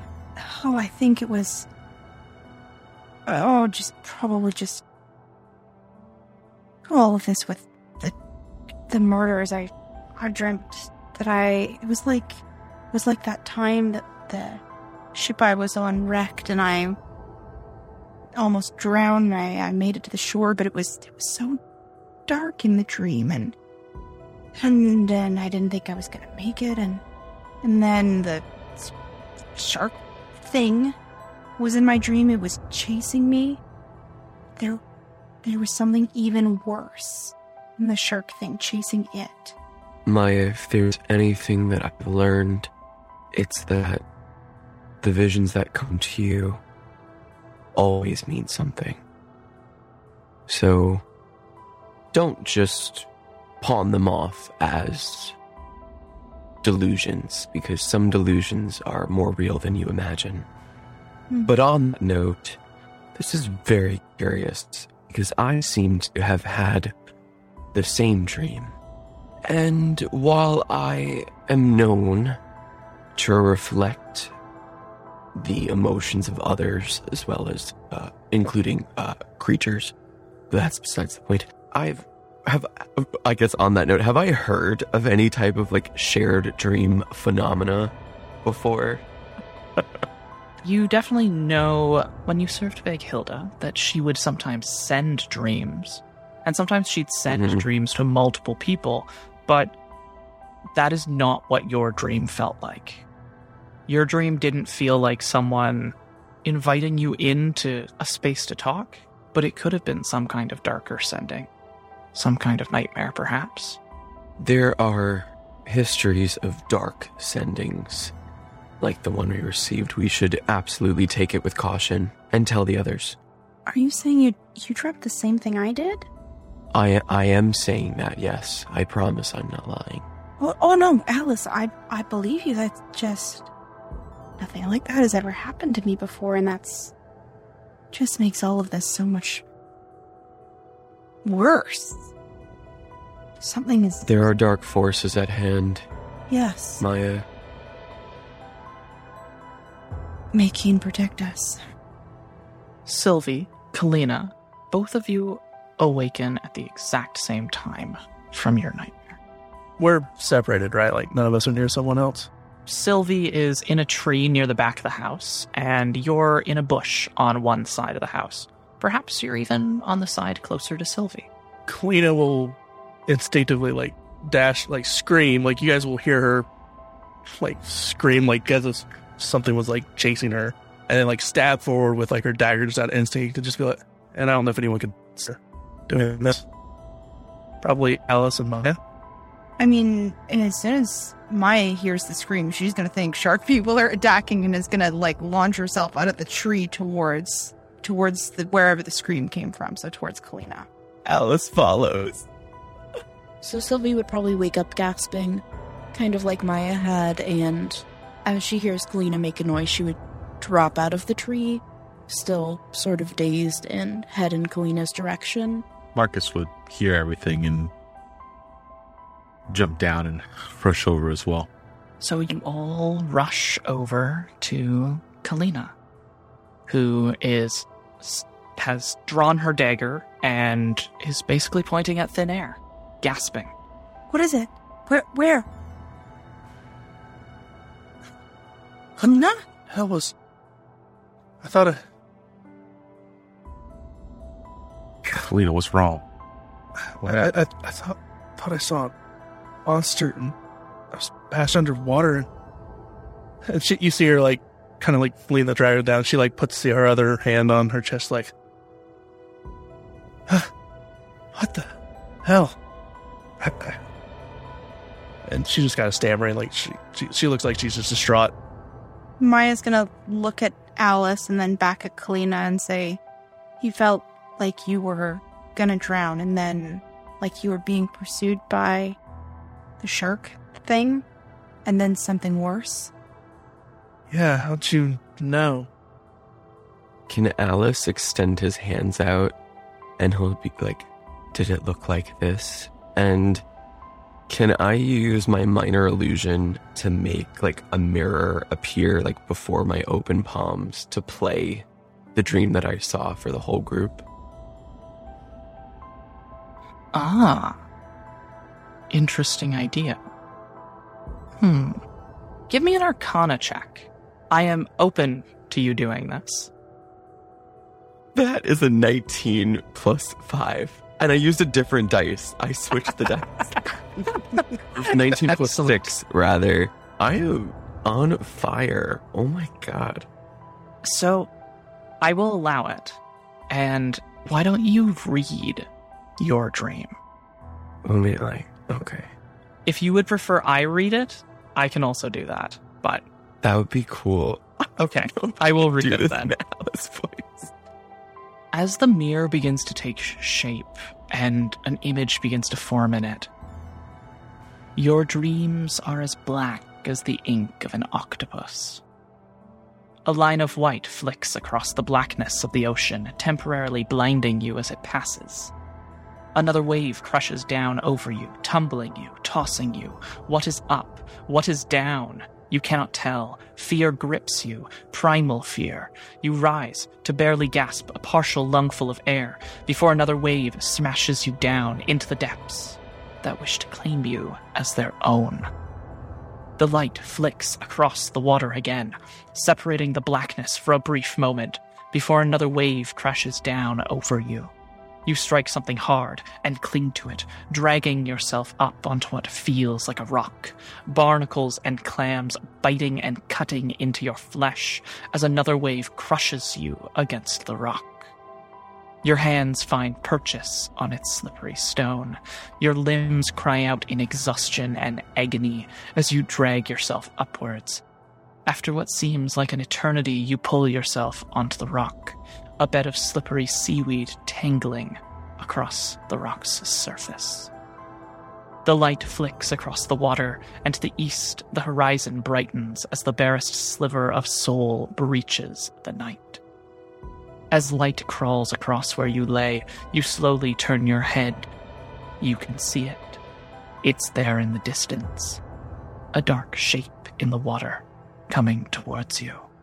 The light flicks across the water. In its wake, the water churns as the shape closes in on you. It can smell your blood. But as it closes in, the water surges. Something larger trails it, something greater. The predator is but prey to this power. You are all prey to it. The water breaks, parting as teeth move towards you. The light flicks across the now red water. One last time. And as the water turns red in the mirror, you guys slowly see as the mirror cracks and it doesn't break, but it kind of crumbles. The illusion like crumbles and fades away.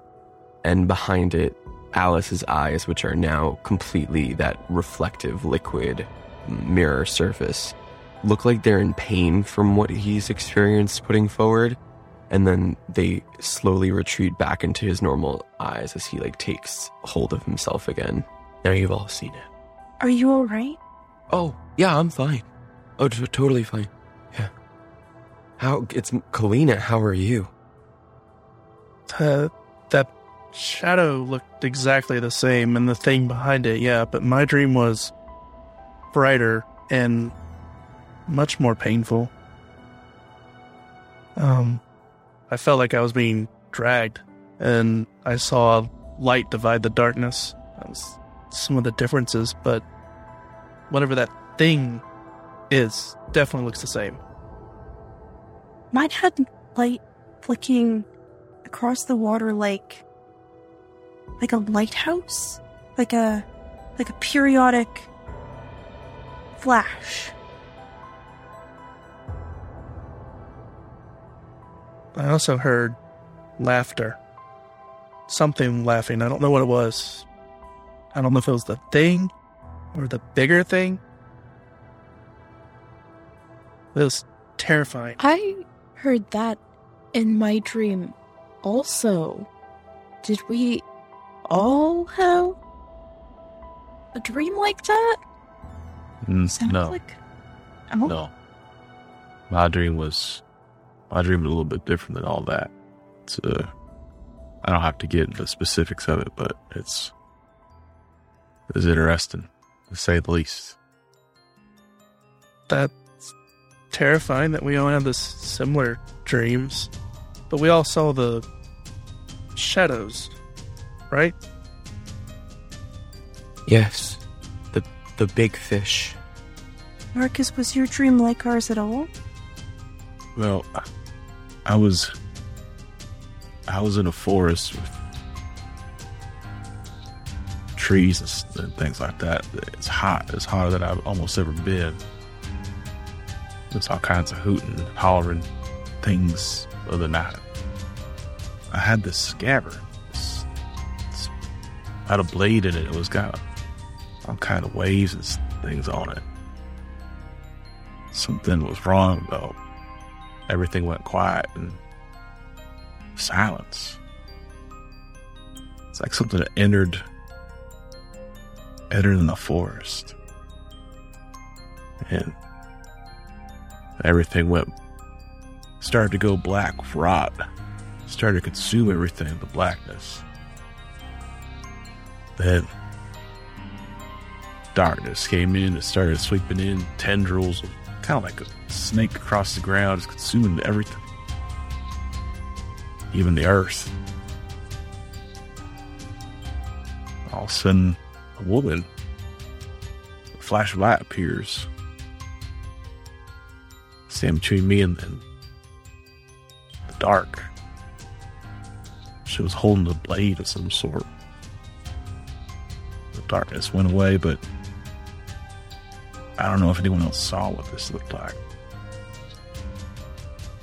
But all I'll tell you. It was like that of a hammer-headed shark.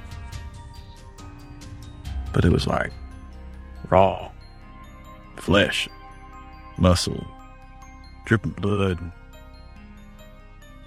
It had four mouths. It was terrified. She said something at the end of it that made me was curious. She said, I'll protect your dreams this night, but consumes something that I was about to consume all that I hold dear. Said I had to seek her on the shores of Atsakan. I think that's what it was. I've never heard of such a place. I'm not sure.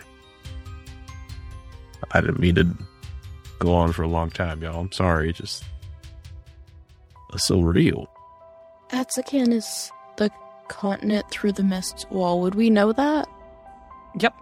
The governor has even stated that in the lottery. Those that will go to the shores of fabled Atsakan. Well, that's where we're going.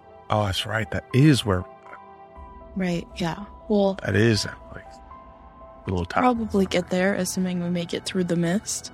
And not die to whatever's hunting everything. Alice, Hmm? you said the dream could be not like not a dream, but a sending. Could somebody have stopped it for Marcus so he didn't get the same dream? All magic is conquerable by more powerful magic. Huh. There is definitely more going on here than than more than I've Things are really strange. Oh, also, last night when Old Man Longstep started talking, it reminded me. I forgot, but the other week Petra told me that her wife, she was murdered about 70 years ago. So I think. I think whatever's happening has happened before. I think Old Man Longstep wasn't making that up. I mean, it's probably not moon people, but Did she say how she was murdered? on the way back home from work, she didn't. She said it was awful, but she didn't give me many details. Petra, she ended up in a fit after that. I didn't want to ask too many questions. She said that the murderer had been caught and that she saw him hang, but he wouldn't burn. I don't know what that means, but that's what she said. sounds like we have some information So before we lose too much track, uh, did anything happen last night? Somehow I dozed off. Nothing happened while I was awake. Alice, did anything happen? So sorry. Uh I'm I'm just a little bit distracted. What what was your question? Oh, Kalina wanted to know if anything happened in the night, and I said nothing happened while I was awake. But did anything happen while you were watching? No. Nothing happened. I didn't see anything either besides Longstep scaring the tar out of him of all this. But Well, uh, maybe we should collect Vanessa and Buttercup. I, I'm gonna have to be at work soon. Yeah, I think I'm gonna go home and take a nap afterward. Out of here, but we should walk Vanessa into town so she can do whatever she does. Are we having her stay the night at our place? Yes, I think so. I mean, just theoretically, should we stay the night at hers with her there? Like, if. Like, I don't want my sheep getting eaten by any shark people who come to the house. Can we do that? I don't want another dream like that. I would rather not be in this area. I'd say have her come to our place. Maybe, Alice, you can set them to graze a little farther from the house than usual. If it comes from the river, it won't be going past the sheep on the way to our house. So, I certainly hope not. And if it does, it will have to face my wrath. okay, let's let's get Vanessa and Buttercup and and get on with. it. I didn't terrify, terrify her. Sorry about, sorry about screaming. I, Hopefully not. It's okay. Your dream sounds like it was even worse than mine. As you are saying that, the shutters above where Kalina's hiding place come open and a pan swings down suddenly and sharply. Kalina, how far have you moved from the, away from your hiding spot? I have not moved at all. She's really bad at hitting things. She very definitely misses you. But there's a wild eyed Vanessa clutching Buttercup in one arm and with a frying pan in the other, who, as she throws, like, kicks the window open, screams, slamming right next to Kalina's head. And then she pauses, sees all of you, and goes, Hi, Morning, Melissa. what are you doing here?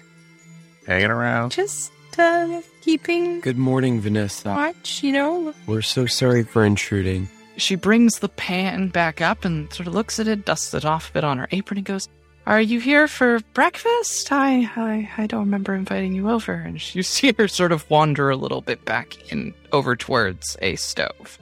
Good, uh, good swing. Although next time, make sure you hit what you're aiming for.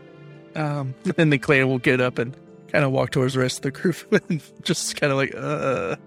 Cass, how late am I going to be for work? Well, do you have any days off? I mean, I feel like right now, probably not. I don't know. Dep- I I'm imagining that everybody's kind of going pretty full tilt, trying to meet some slightly unreasonable demands from the warden. At the moment, you're probably going to be about like you might make work on time if you leave immediately.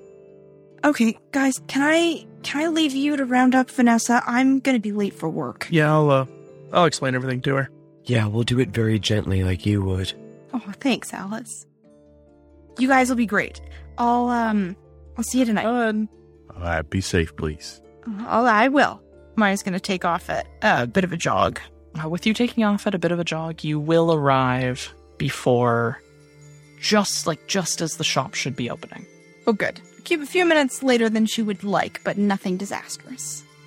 Nicostratus probably like gives you a look up and down and notes that you're wearing the exact same clothes as yesterday. I look terrible. I have some tree bark in my hair. I've uh He immediately starts to sort of like fret and cluck over you like a mother hen and Mhm. keeps pulling things out of your hair and Ambrose comes over as well and starts to help as well.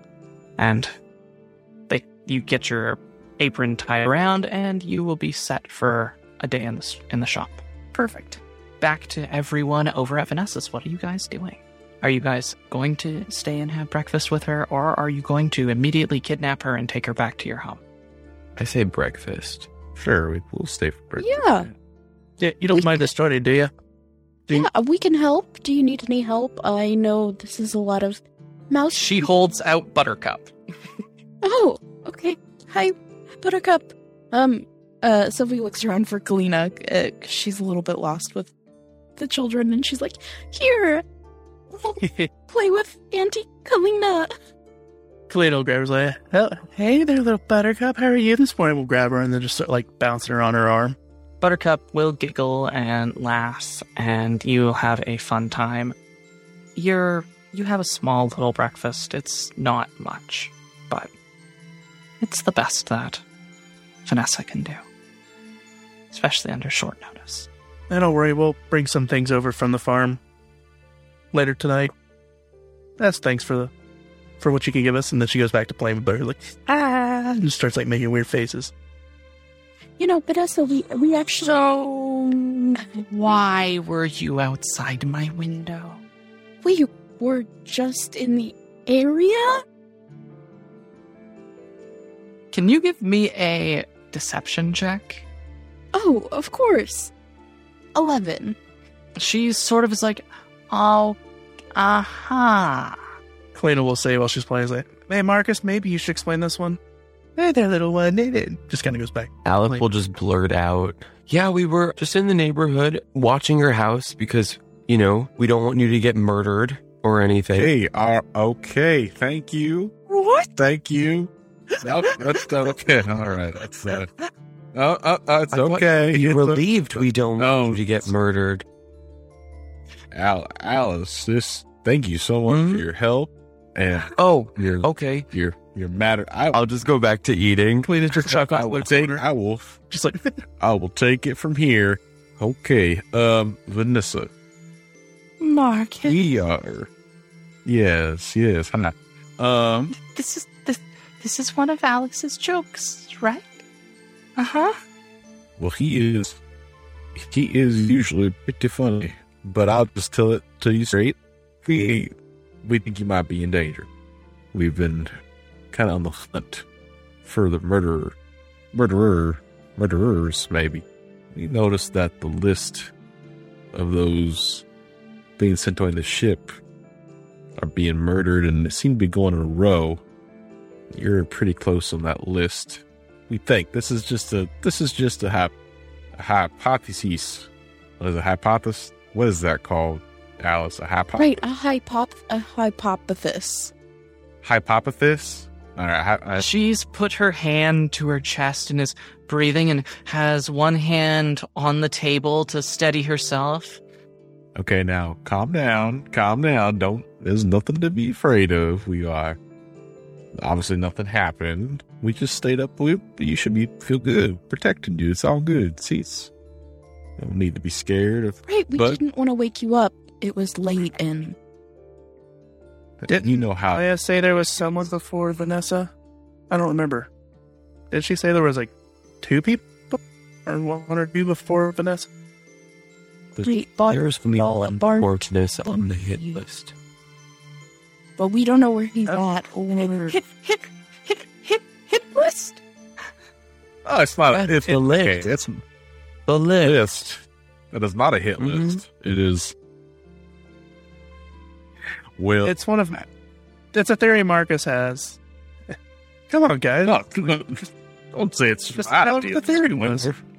Okay, well, so you I should told you totally come over for a sleepover tonight. You should just Right, You should we sleep thought it would be good if you we could just spend some time together and relax before you know the the ship leaves soon, and that way we can all just you know not Yeah, we can. be alone.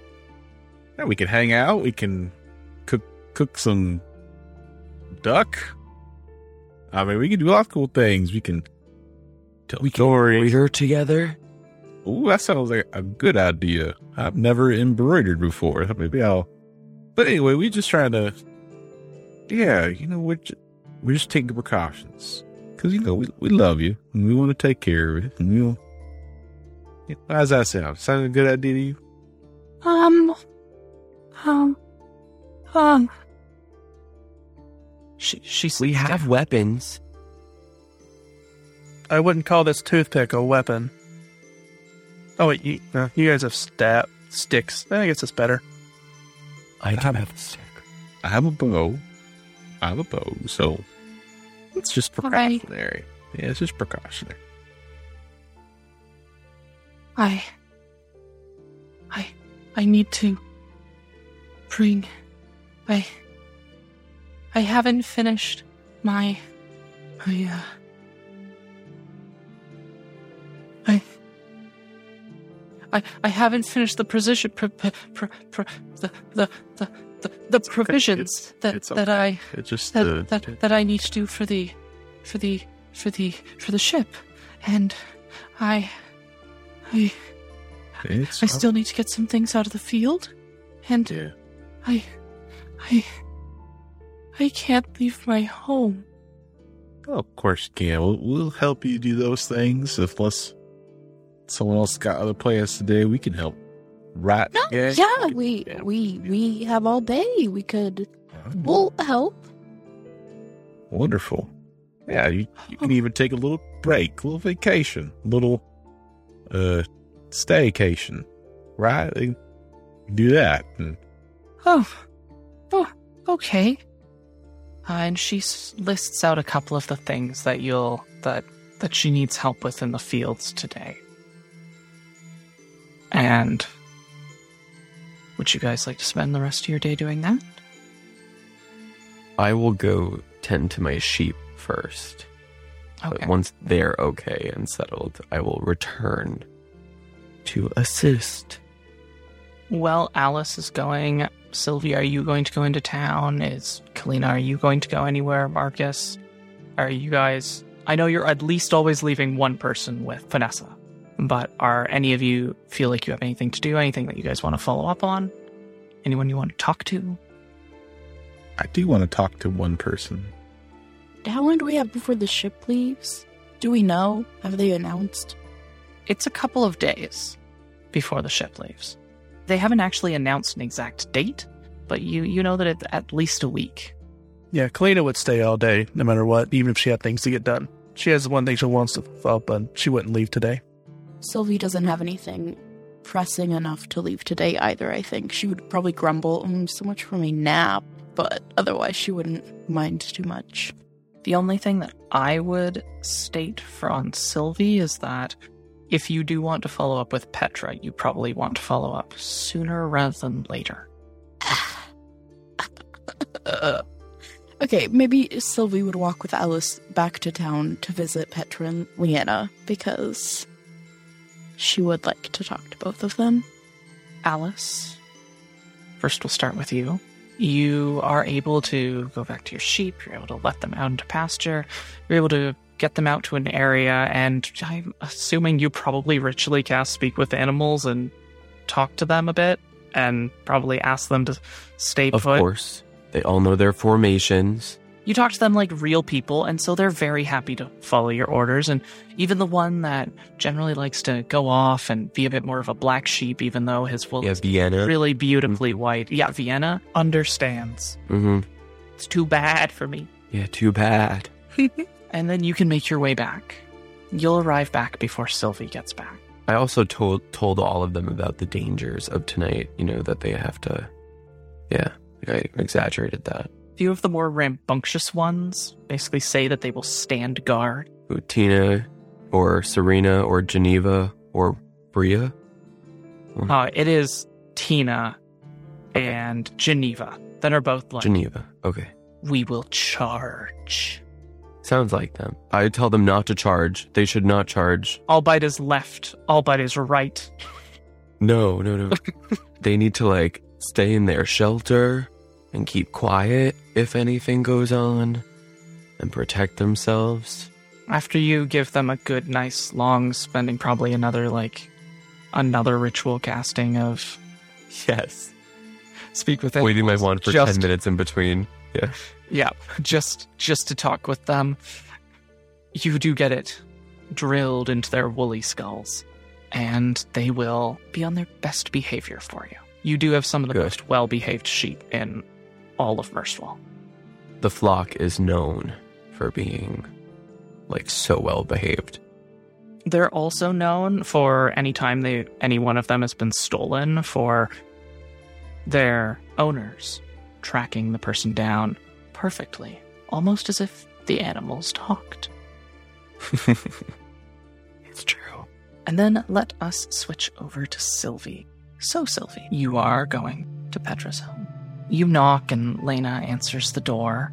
What do you want to talk with Lena about? Lena, I just are you how are have you figured out who's gonna watch over Petra while you're when we leave? I still can't quite wrap my head around the fact that we're all well, most of us I guess, are leaving. Well, Petra's really holding out, hoping that someone new will come out of the prison and will need a place to stay and will be able to take care of her a bit more.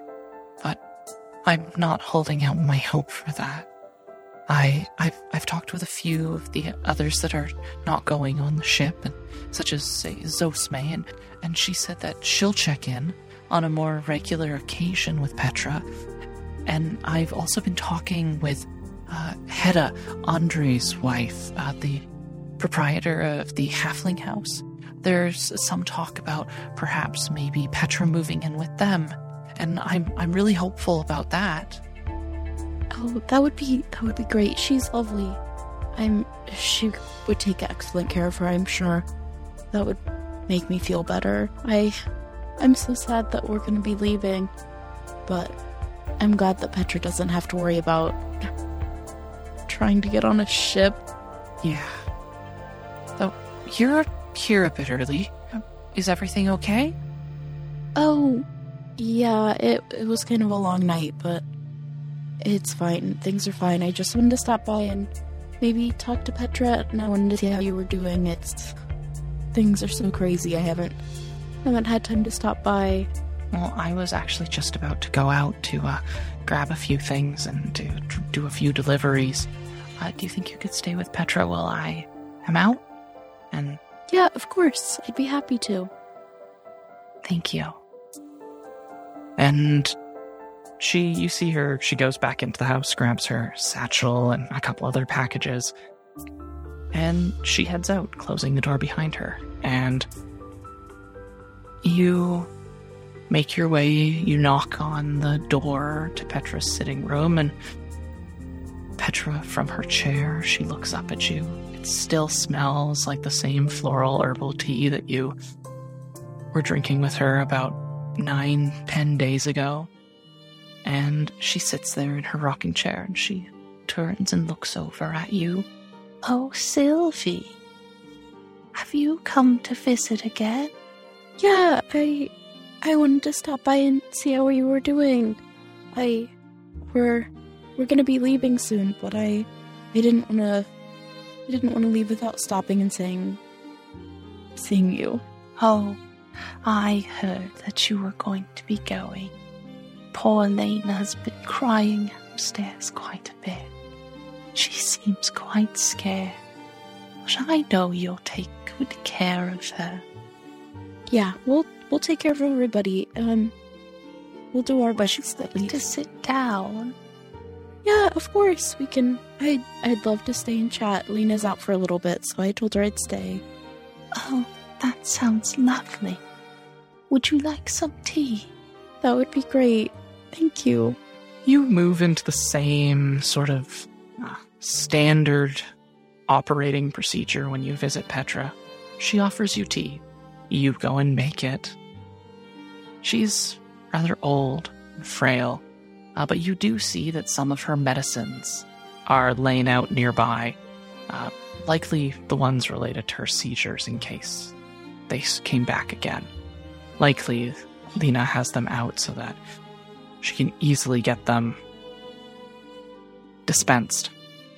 And once you have the nice cup of tea, you, you settle down, and Petra is sitting there. She looks comfortable in her chair with a nice knitted blanket over her knees. So, what would you like to talk about? Well, it's really awful, unfortunately, but there something has been something's been killing people. And I know you said that a long time ago your wife was murdered.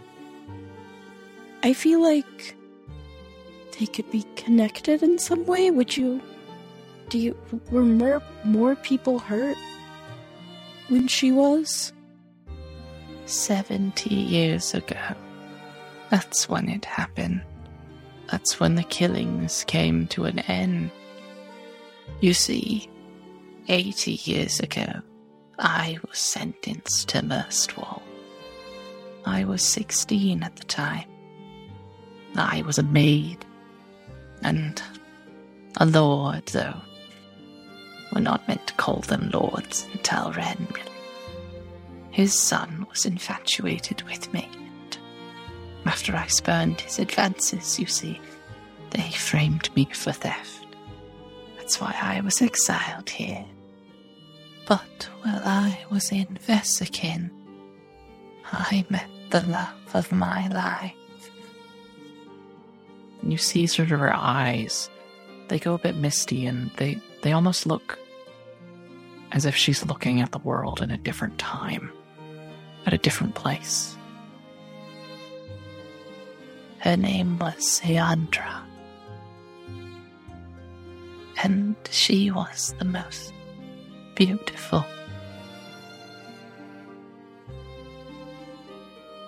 Are those that would say that it wasn't conventional beauty. She was strong, sturdy. But the way she smiled,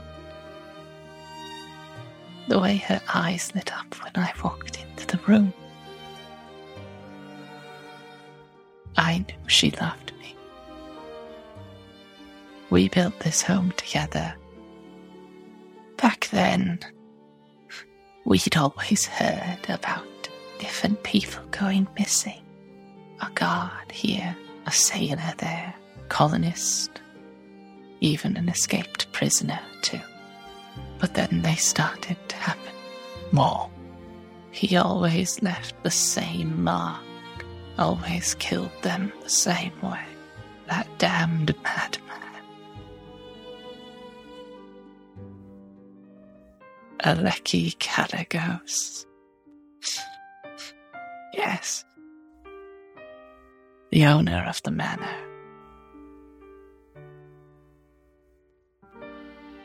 You see, it was 70 years ago,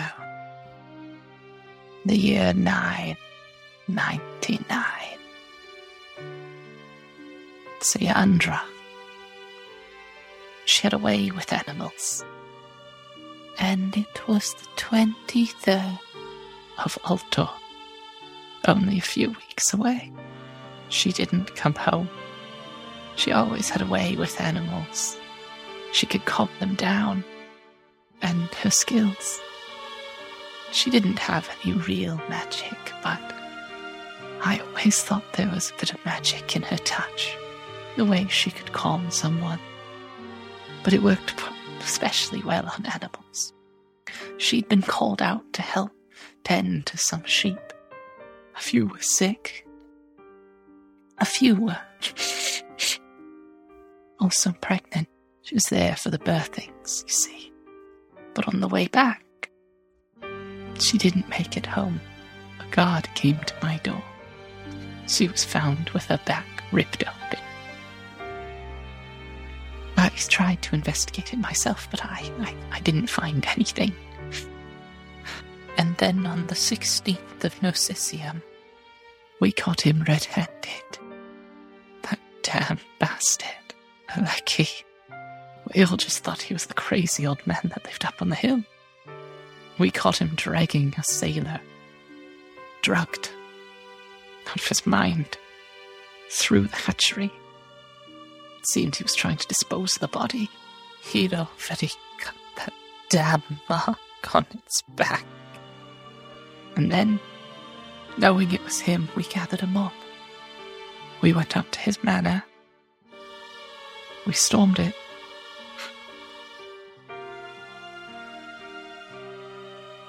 Things we found there.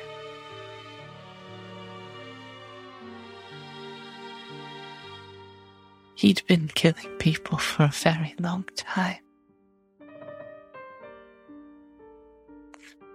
I watched him. I watched his feet dangle as we hung him from the tree in his conservatory.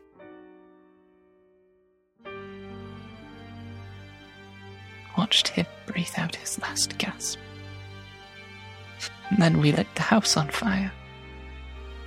But it didn't burn. Rain came pouring down. Water flushed out.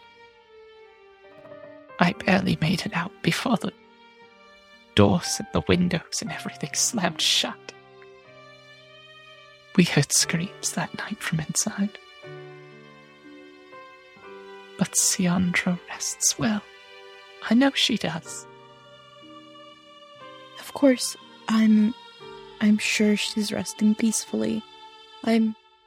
I'm so sorry you had to go through that. I can't imagine. I can't imagine. I'm so sorry. It Was a long time ago. I've never loved again. Not for people's want of trying. Quite a few different suitors came my way in the day. Not that looking at me now you'd think that, but Nonsense, you're beautiful. I don't blame them one bit. thank you, Sylvie. Thank you. She sort of hangs her head and shakes it a bit and sips at her tea quietly. Is there anything else Sylvie would like to ask? No, I don't think so. I think she'd be pretty quiet for the rest of her time with Petra. After a bit, Petra sort of looks at you and says, You say others were murdered here, now. Yeah. Yeah. We we spent last night tr- tracking what we thought maybe was a killer. We didn't well, we found more bodies. We think there's 10 or 11, maybe more people. And it seems like they're following a list, but that seems I don't know. It seems strange, but so many people dead in such a short amount of time and the bodies have all been at least the ones that we know of have been beaten up. I mean, limbs missing, parts torn off, back shredded. Shredded. Her teacup sort of shakes a bit. And then she reaches a finger in and she actually like dabs it into the hot tea and and makes a few lines on the small little table next to her. Three horizontal lines and one vertical line through them. The backs weren't shredded like this, were they? Yeah, they. They were. Her eyes begin to fill with tears. She's back. She's back.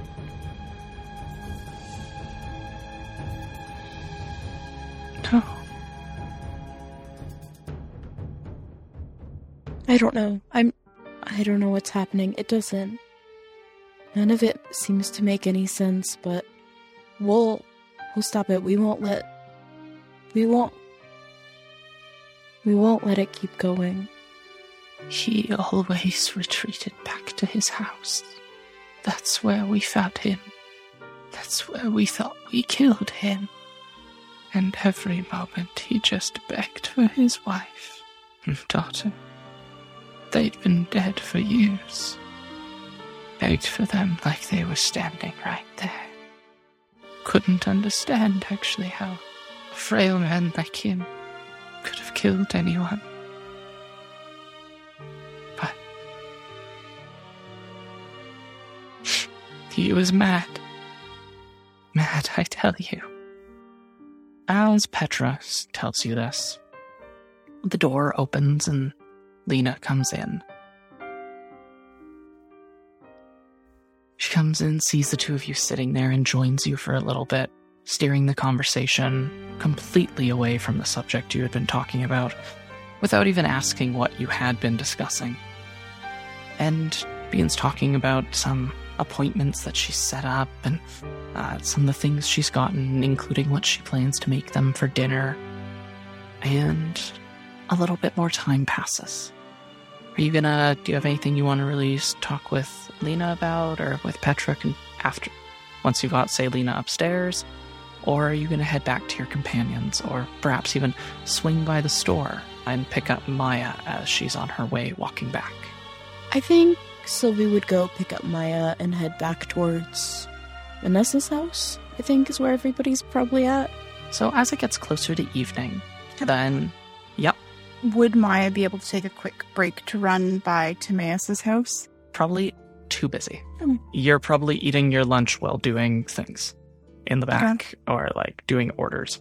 To be honest, you probably had to get something really close by to eat because you didn't get a chance to bring something in. Mm-hmm. But as the shop is closing down, Sylvie does come by to pick you up. Hi, Sylvie. Hey Maya, how was how was work? Busy? Mm-hmm. I'm sure, right? Yes, yes. Oh, Busy. I'm so tired. yeah, yeah. You and me both. Think we'll have to arrange things better tonight. I can't stay up as much as I did. Yeah, I think we managed to convince Vanessa to stay the night at our house, so I think that's the plan. Um I did go I went and talked with Petra and I I think I maybe have some information, but we'll we'll talk all together as a group. Maybe after Vanessa goes to sleep or tomorrow or something. Yeah, that sounds good. I'm glad you were able to find something out. Yeah, I mean it's I don't know that I would call it good, but you know, well, Yeah, this thing just gets worse and worse.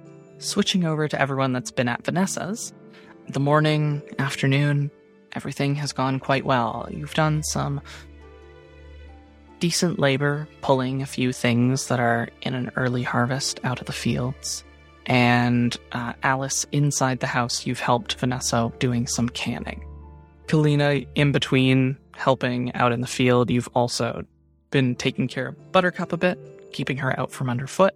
And the evening begins to set in as Sylvie and Maya arrive back at Vanessa's home. Hello. Oh, hey guys. Have any more nightmares or anything? No nightmares, but I sure wish I could have some sleep. Yeah, I could do with a, a few hours of sleep too. It's been a long day. I should also note that all of you have one level of exhaustion now. Oh, is everybody ready to go back home? Yes. Are we gonna go somewhere? Buttercup, go with us. Then Cleta kind of says, "Well, she's talking to Buttercup." Are are are, are you really sure that we sh- we, sh- we should go back to your place? Not not not stay here. Mm, There's not really. Um. I think it would be hard for us all to get enough to sleep in. It would But be but but how are you gonna sleep if if, if you're staying up all all night to guard me? can we can take turns sleeping. Don't worry. Uh, you and Buttercup can take my bed. Are, are you sure? Yeah, it's no big deal. Okay, thank you. Cleta just kind of smiles back. Do Marcus or Alice say anything more? No. Alice seems distracted. Alice seems distracted. I'll, I will say that. Marcus really doesn't have anything to add. Okay. With that, you guys will start to head out. Dusk is just falling, and mist has ushered in from the ocean. And as you are making your way, you, you haven't even made it to the center of town. You're still weaving up through some of the farmsteads. You hear a strange sound. A sound. It's almost like a clicking.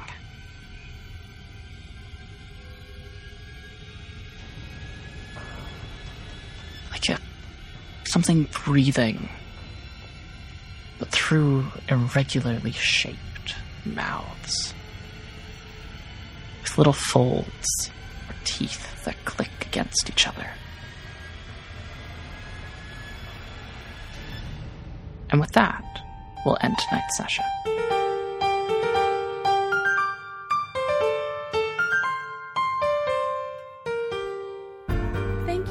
Listening to Roll with Adventure, where we bring you this story from our imagination to your ears. If you liked what you heard, please subscribe for future episodes, rate us where you get your podcast, and visit us at www.rollwithadventure.com. If you'd like to contact us, you can write us at dm at rollwithadventure.com. Our intro and outro music is Brave by Arcane Anthems. Thanks for the components of this episode's soundscapes. Go to zapsplat.com, Purple Planet Music, and Arcane Anthems. Full credits are in the episode description.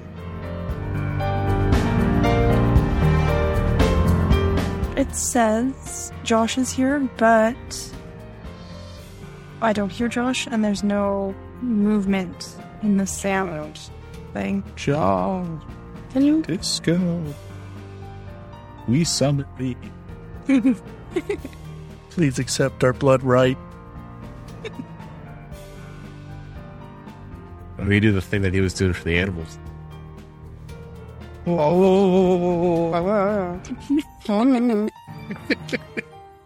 Testing, testing. Hi! Yay! Is it working? Okay. Yes, you're here. Yeah, struggling to get this set up together this whole time. This has happened to more than just you today. oh, God. Why is my arm sagging? Not my literal arm. um,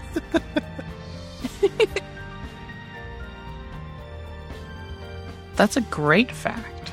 It's wonderful. Now to go look at their life cycle and see how terrifying it is. If it's useful in a eels are just campaign. terrifying.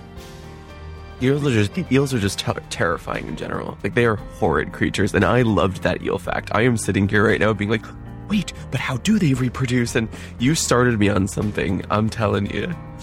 Blame too. fact. It was a weird YouTube video that just said, "Hey, you want to know how eels reproduce, right? Do you know what their Well- mouths? Do you know how they eat too? Do you know They have like, yeah, two like two sets of jaws. ugh, ugh. like That's so I weird. like Sigourney Weaver. They have like de- yes, like alien. like yeah. Mhm. Maybe the great Sigourney Weaver. Sorry. Yeah. Wow. They are. No, they totally are. Well, They're slimy. They're so great, great eel to act. When you're down by the sea and an eel bites your knee, that's amore. I'm stealing that. I'm stealing that. Did you make that up? Promise Promise you did not. It was I great. definitely googled that. Oh, also, um, additional fun fact: electric eels aren't eels; they're knifefish. Anyway, Oh. Really? Oh, bam. I don't know. That's all I've got. I really need to come up with something clever like walking, talking magic mirror. I need a. Maya needs a tagline. I must hire a publicist.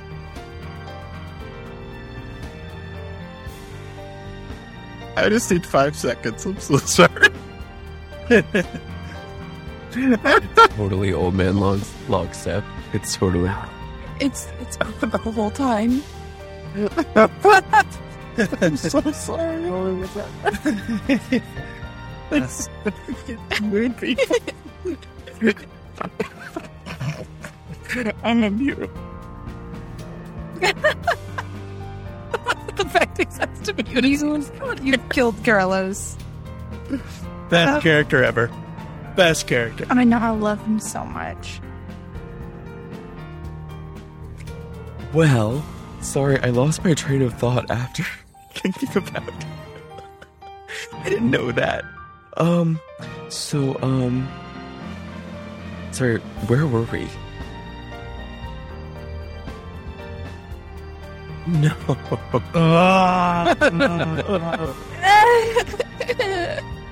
Oh, of course. Just oh, No, we should have stayed at Vanessa's picture. we made the wrong choice. We we chose wrong. Sure, we would have all had to sleep on the floor, but it would have been worth it. Mm.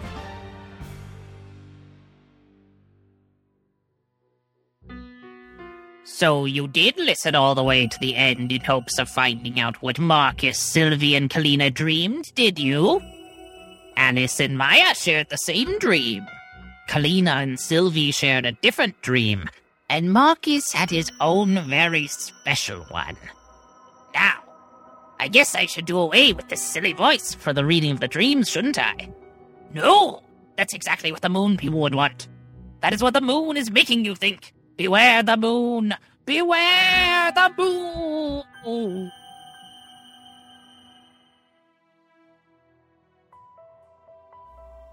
Sylvie and Kalina shared the following dream.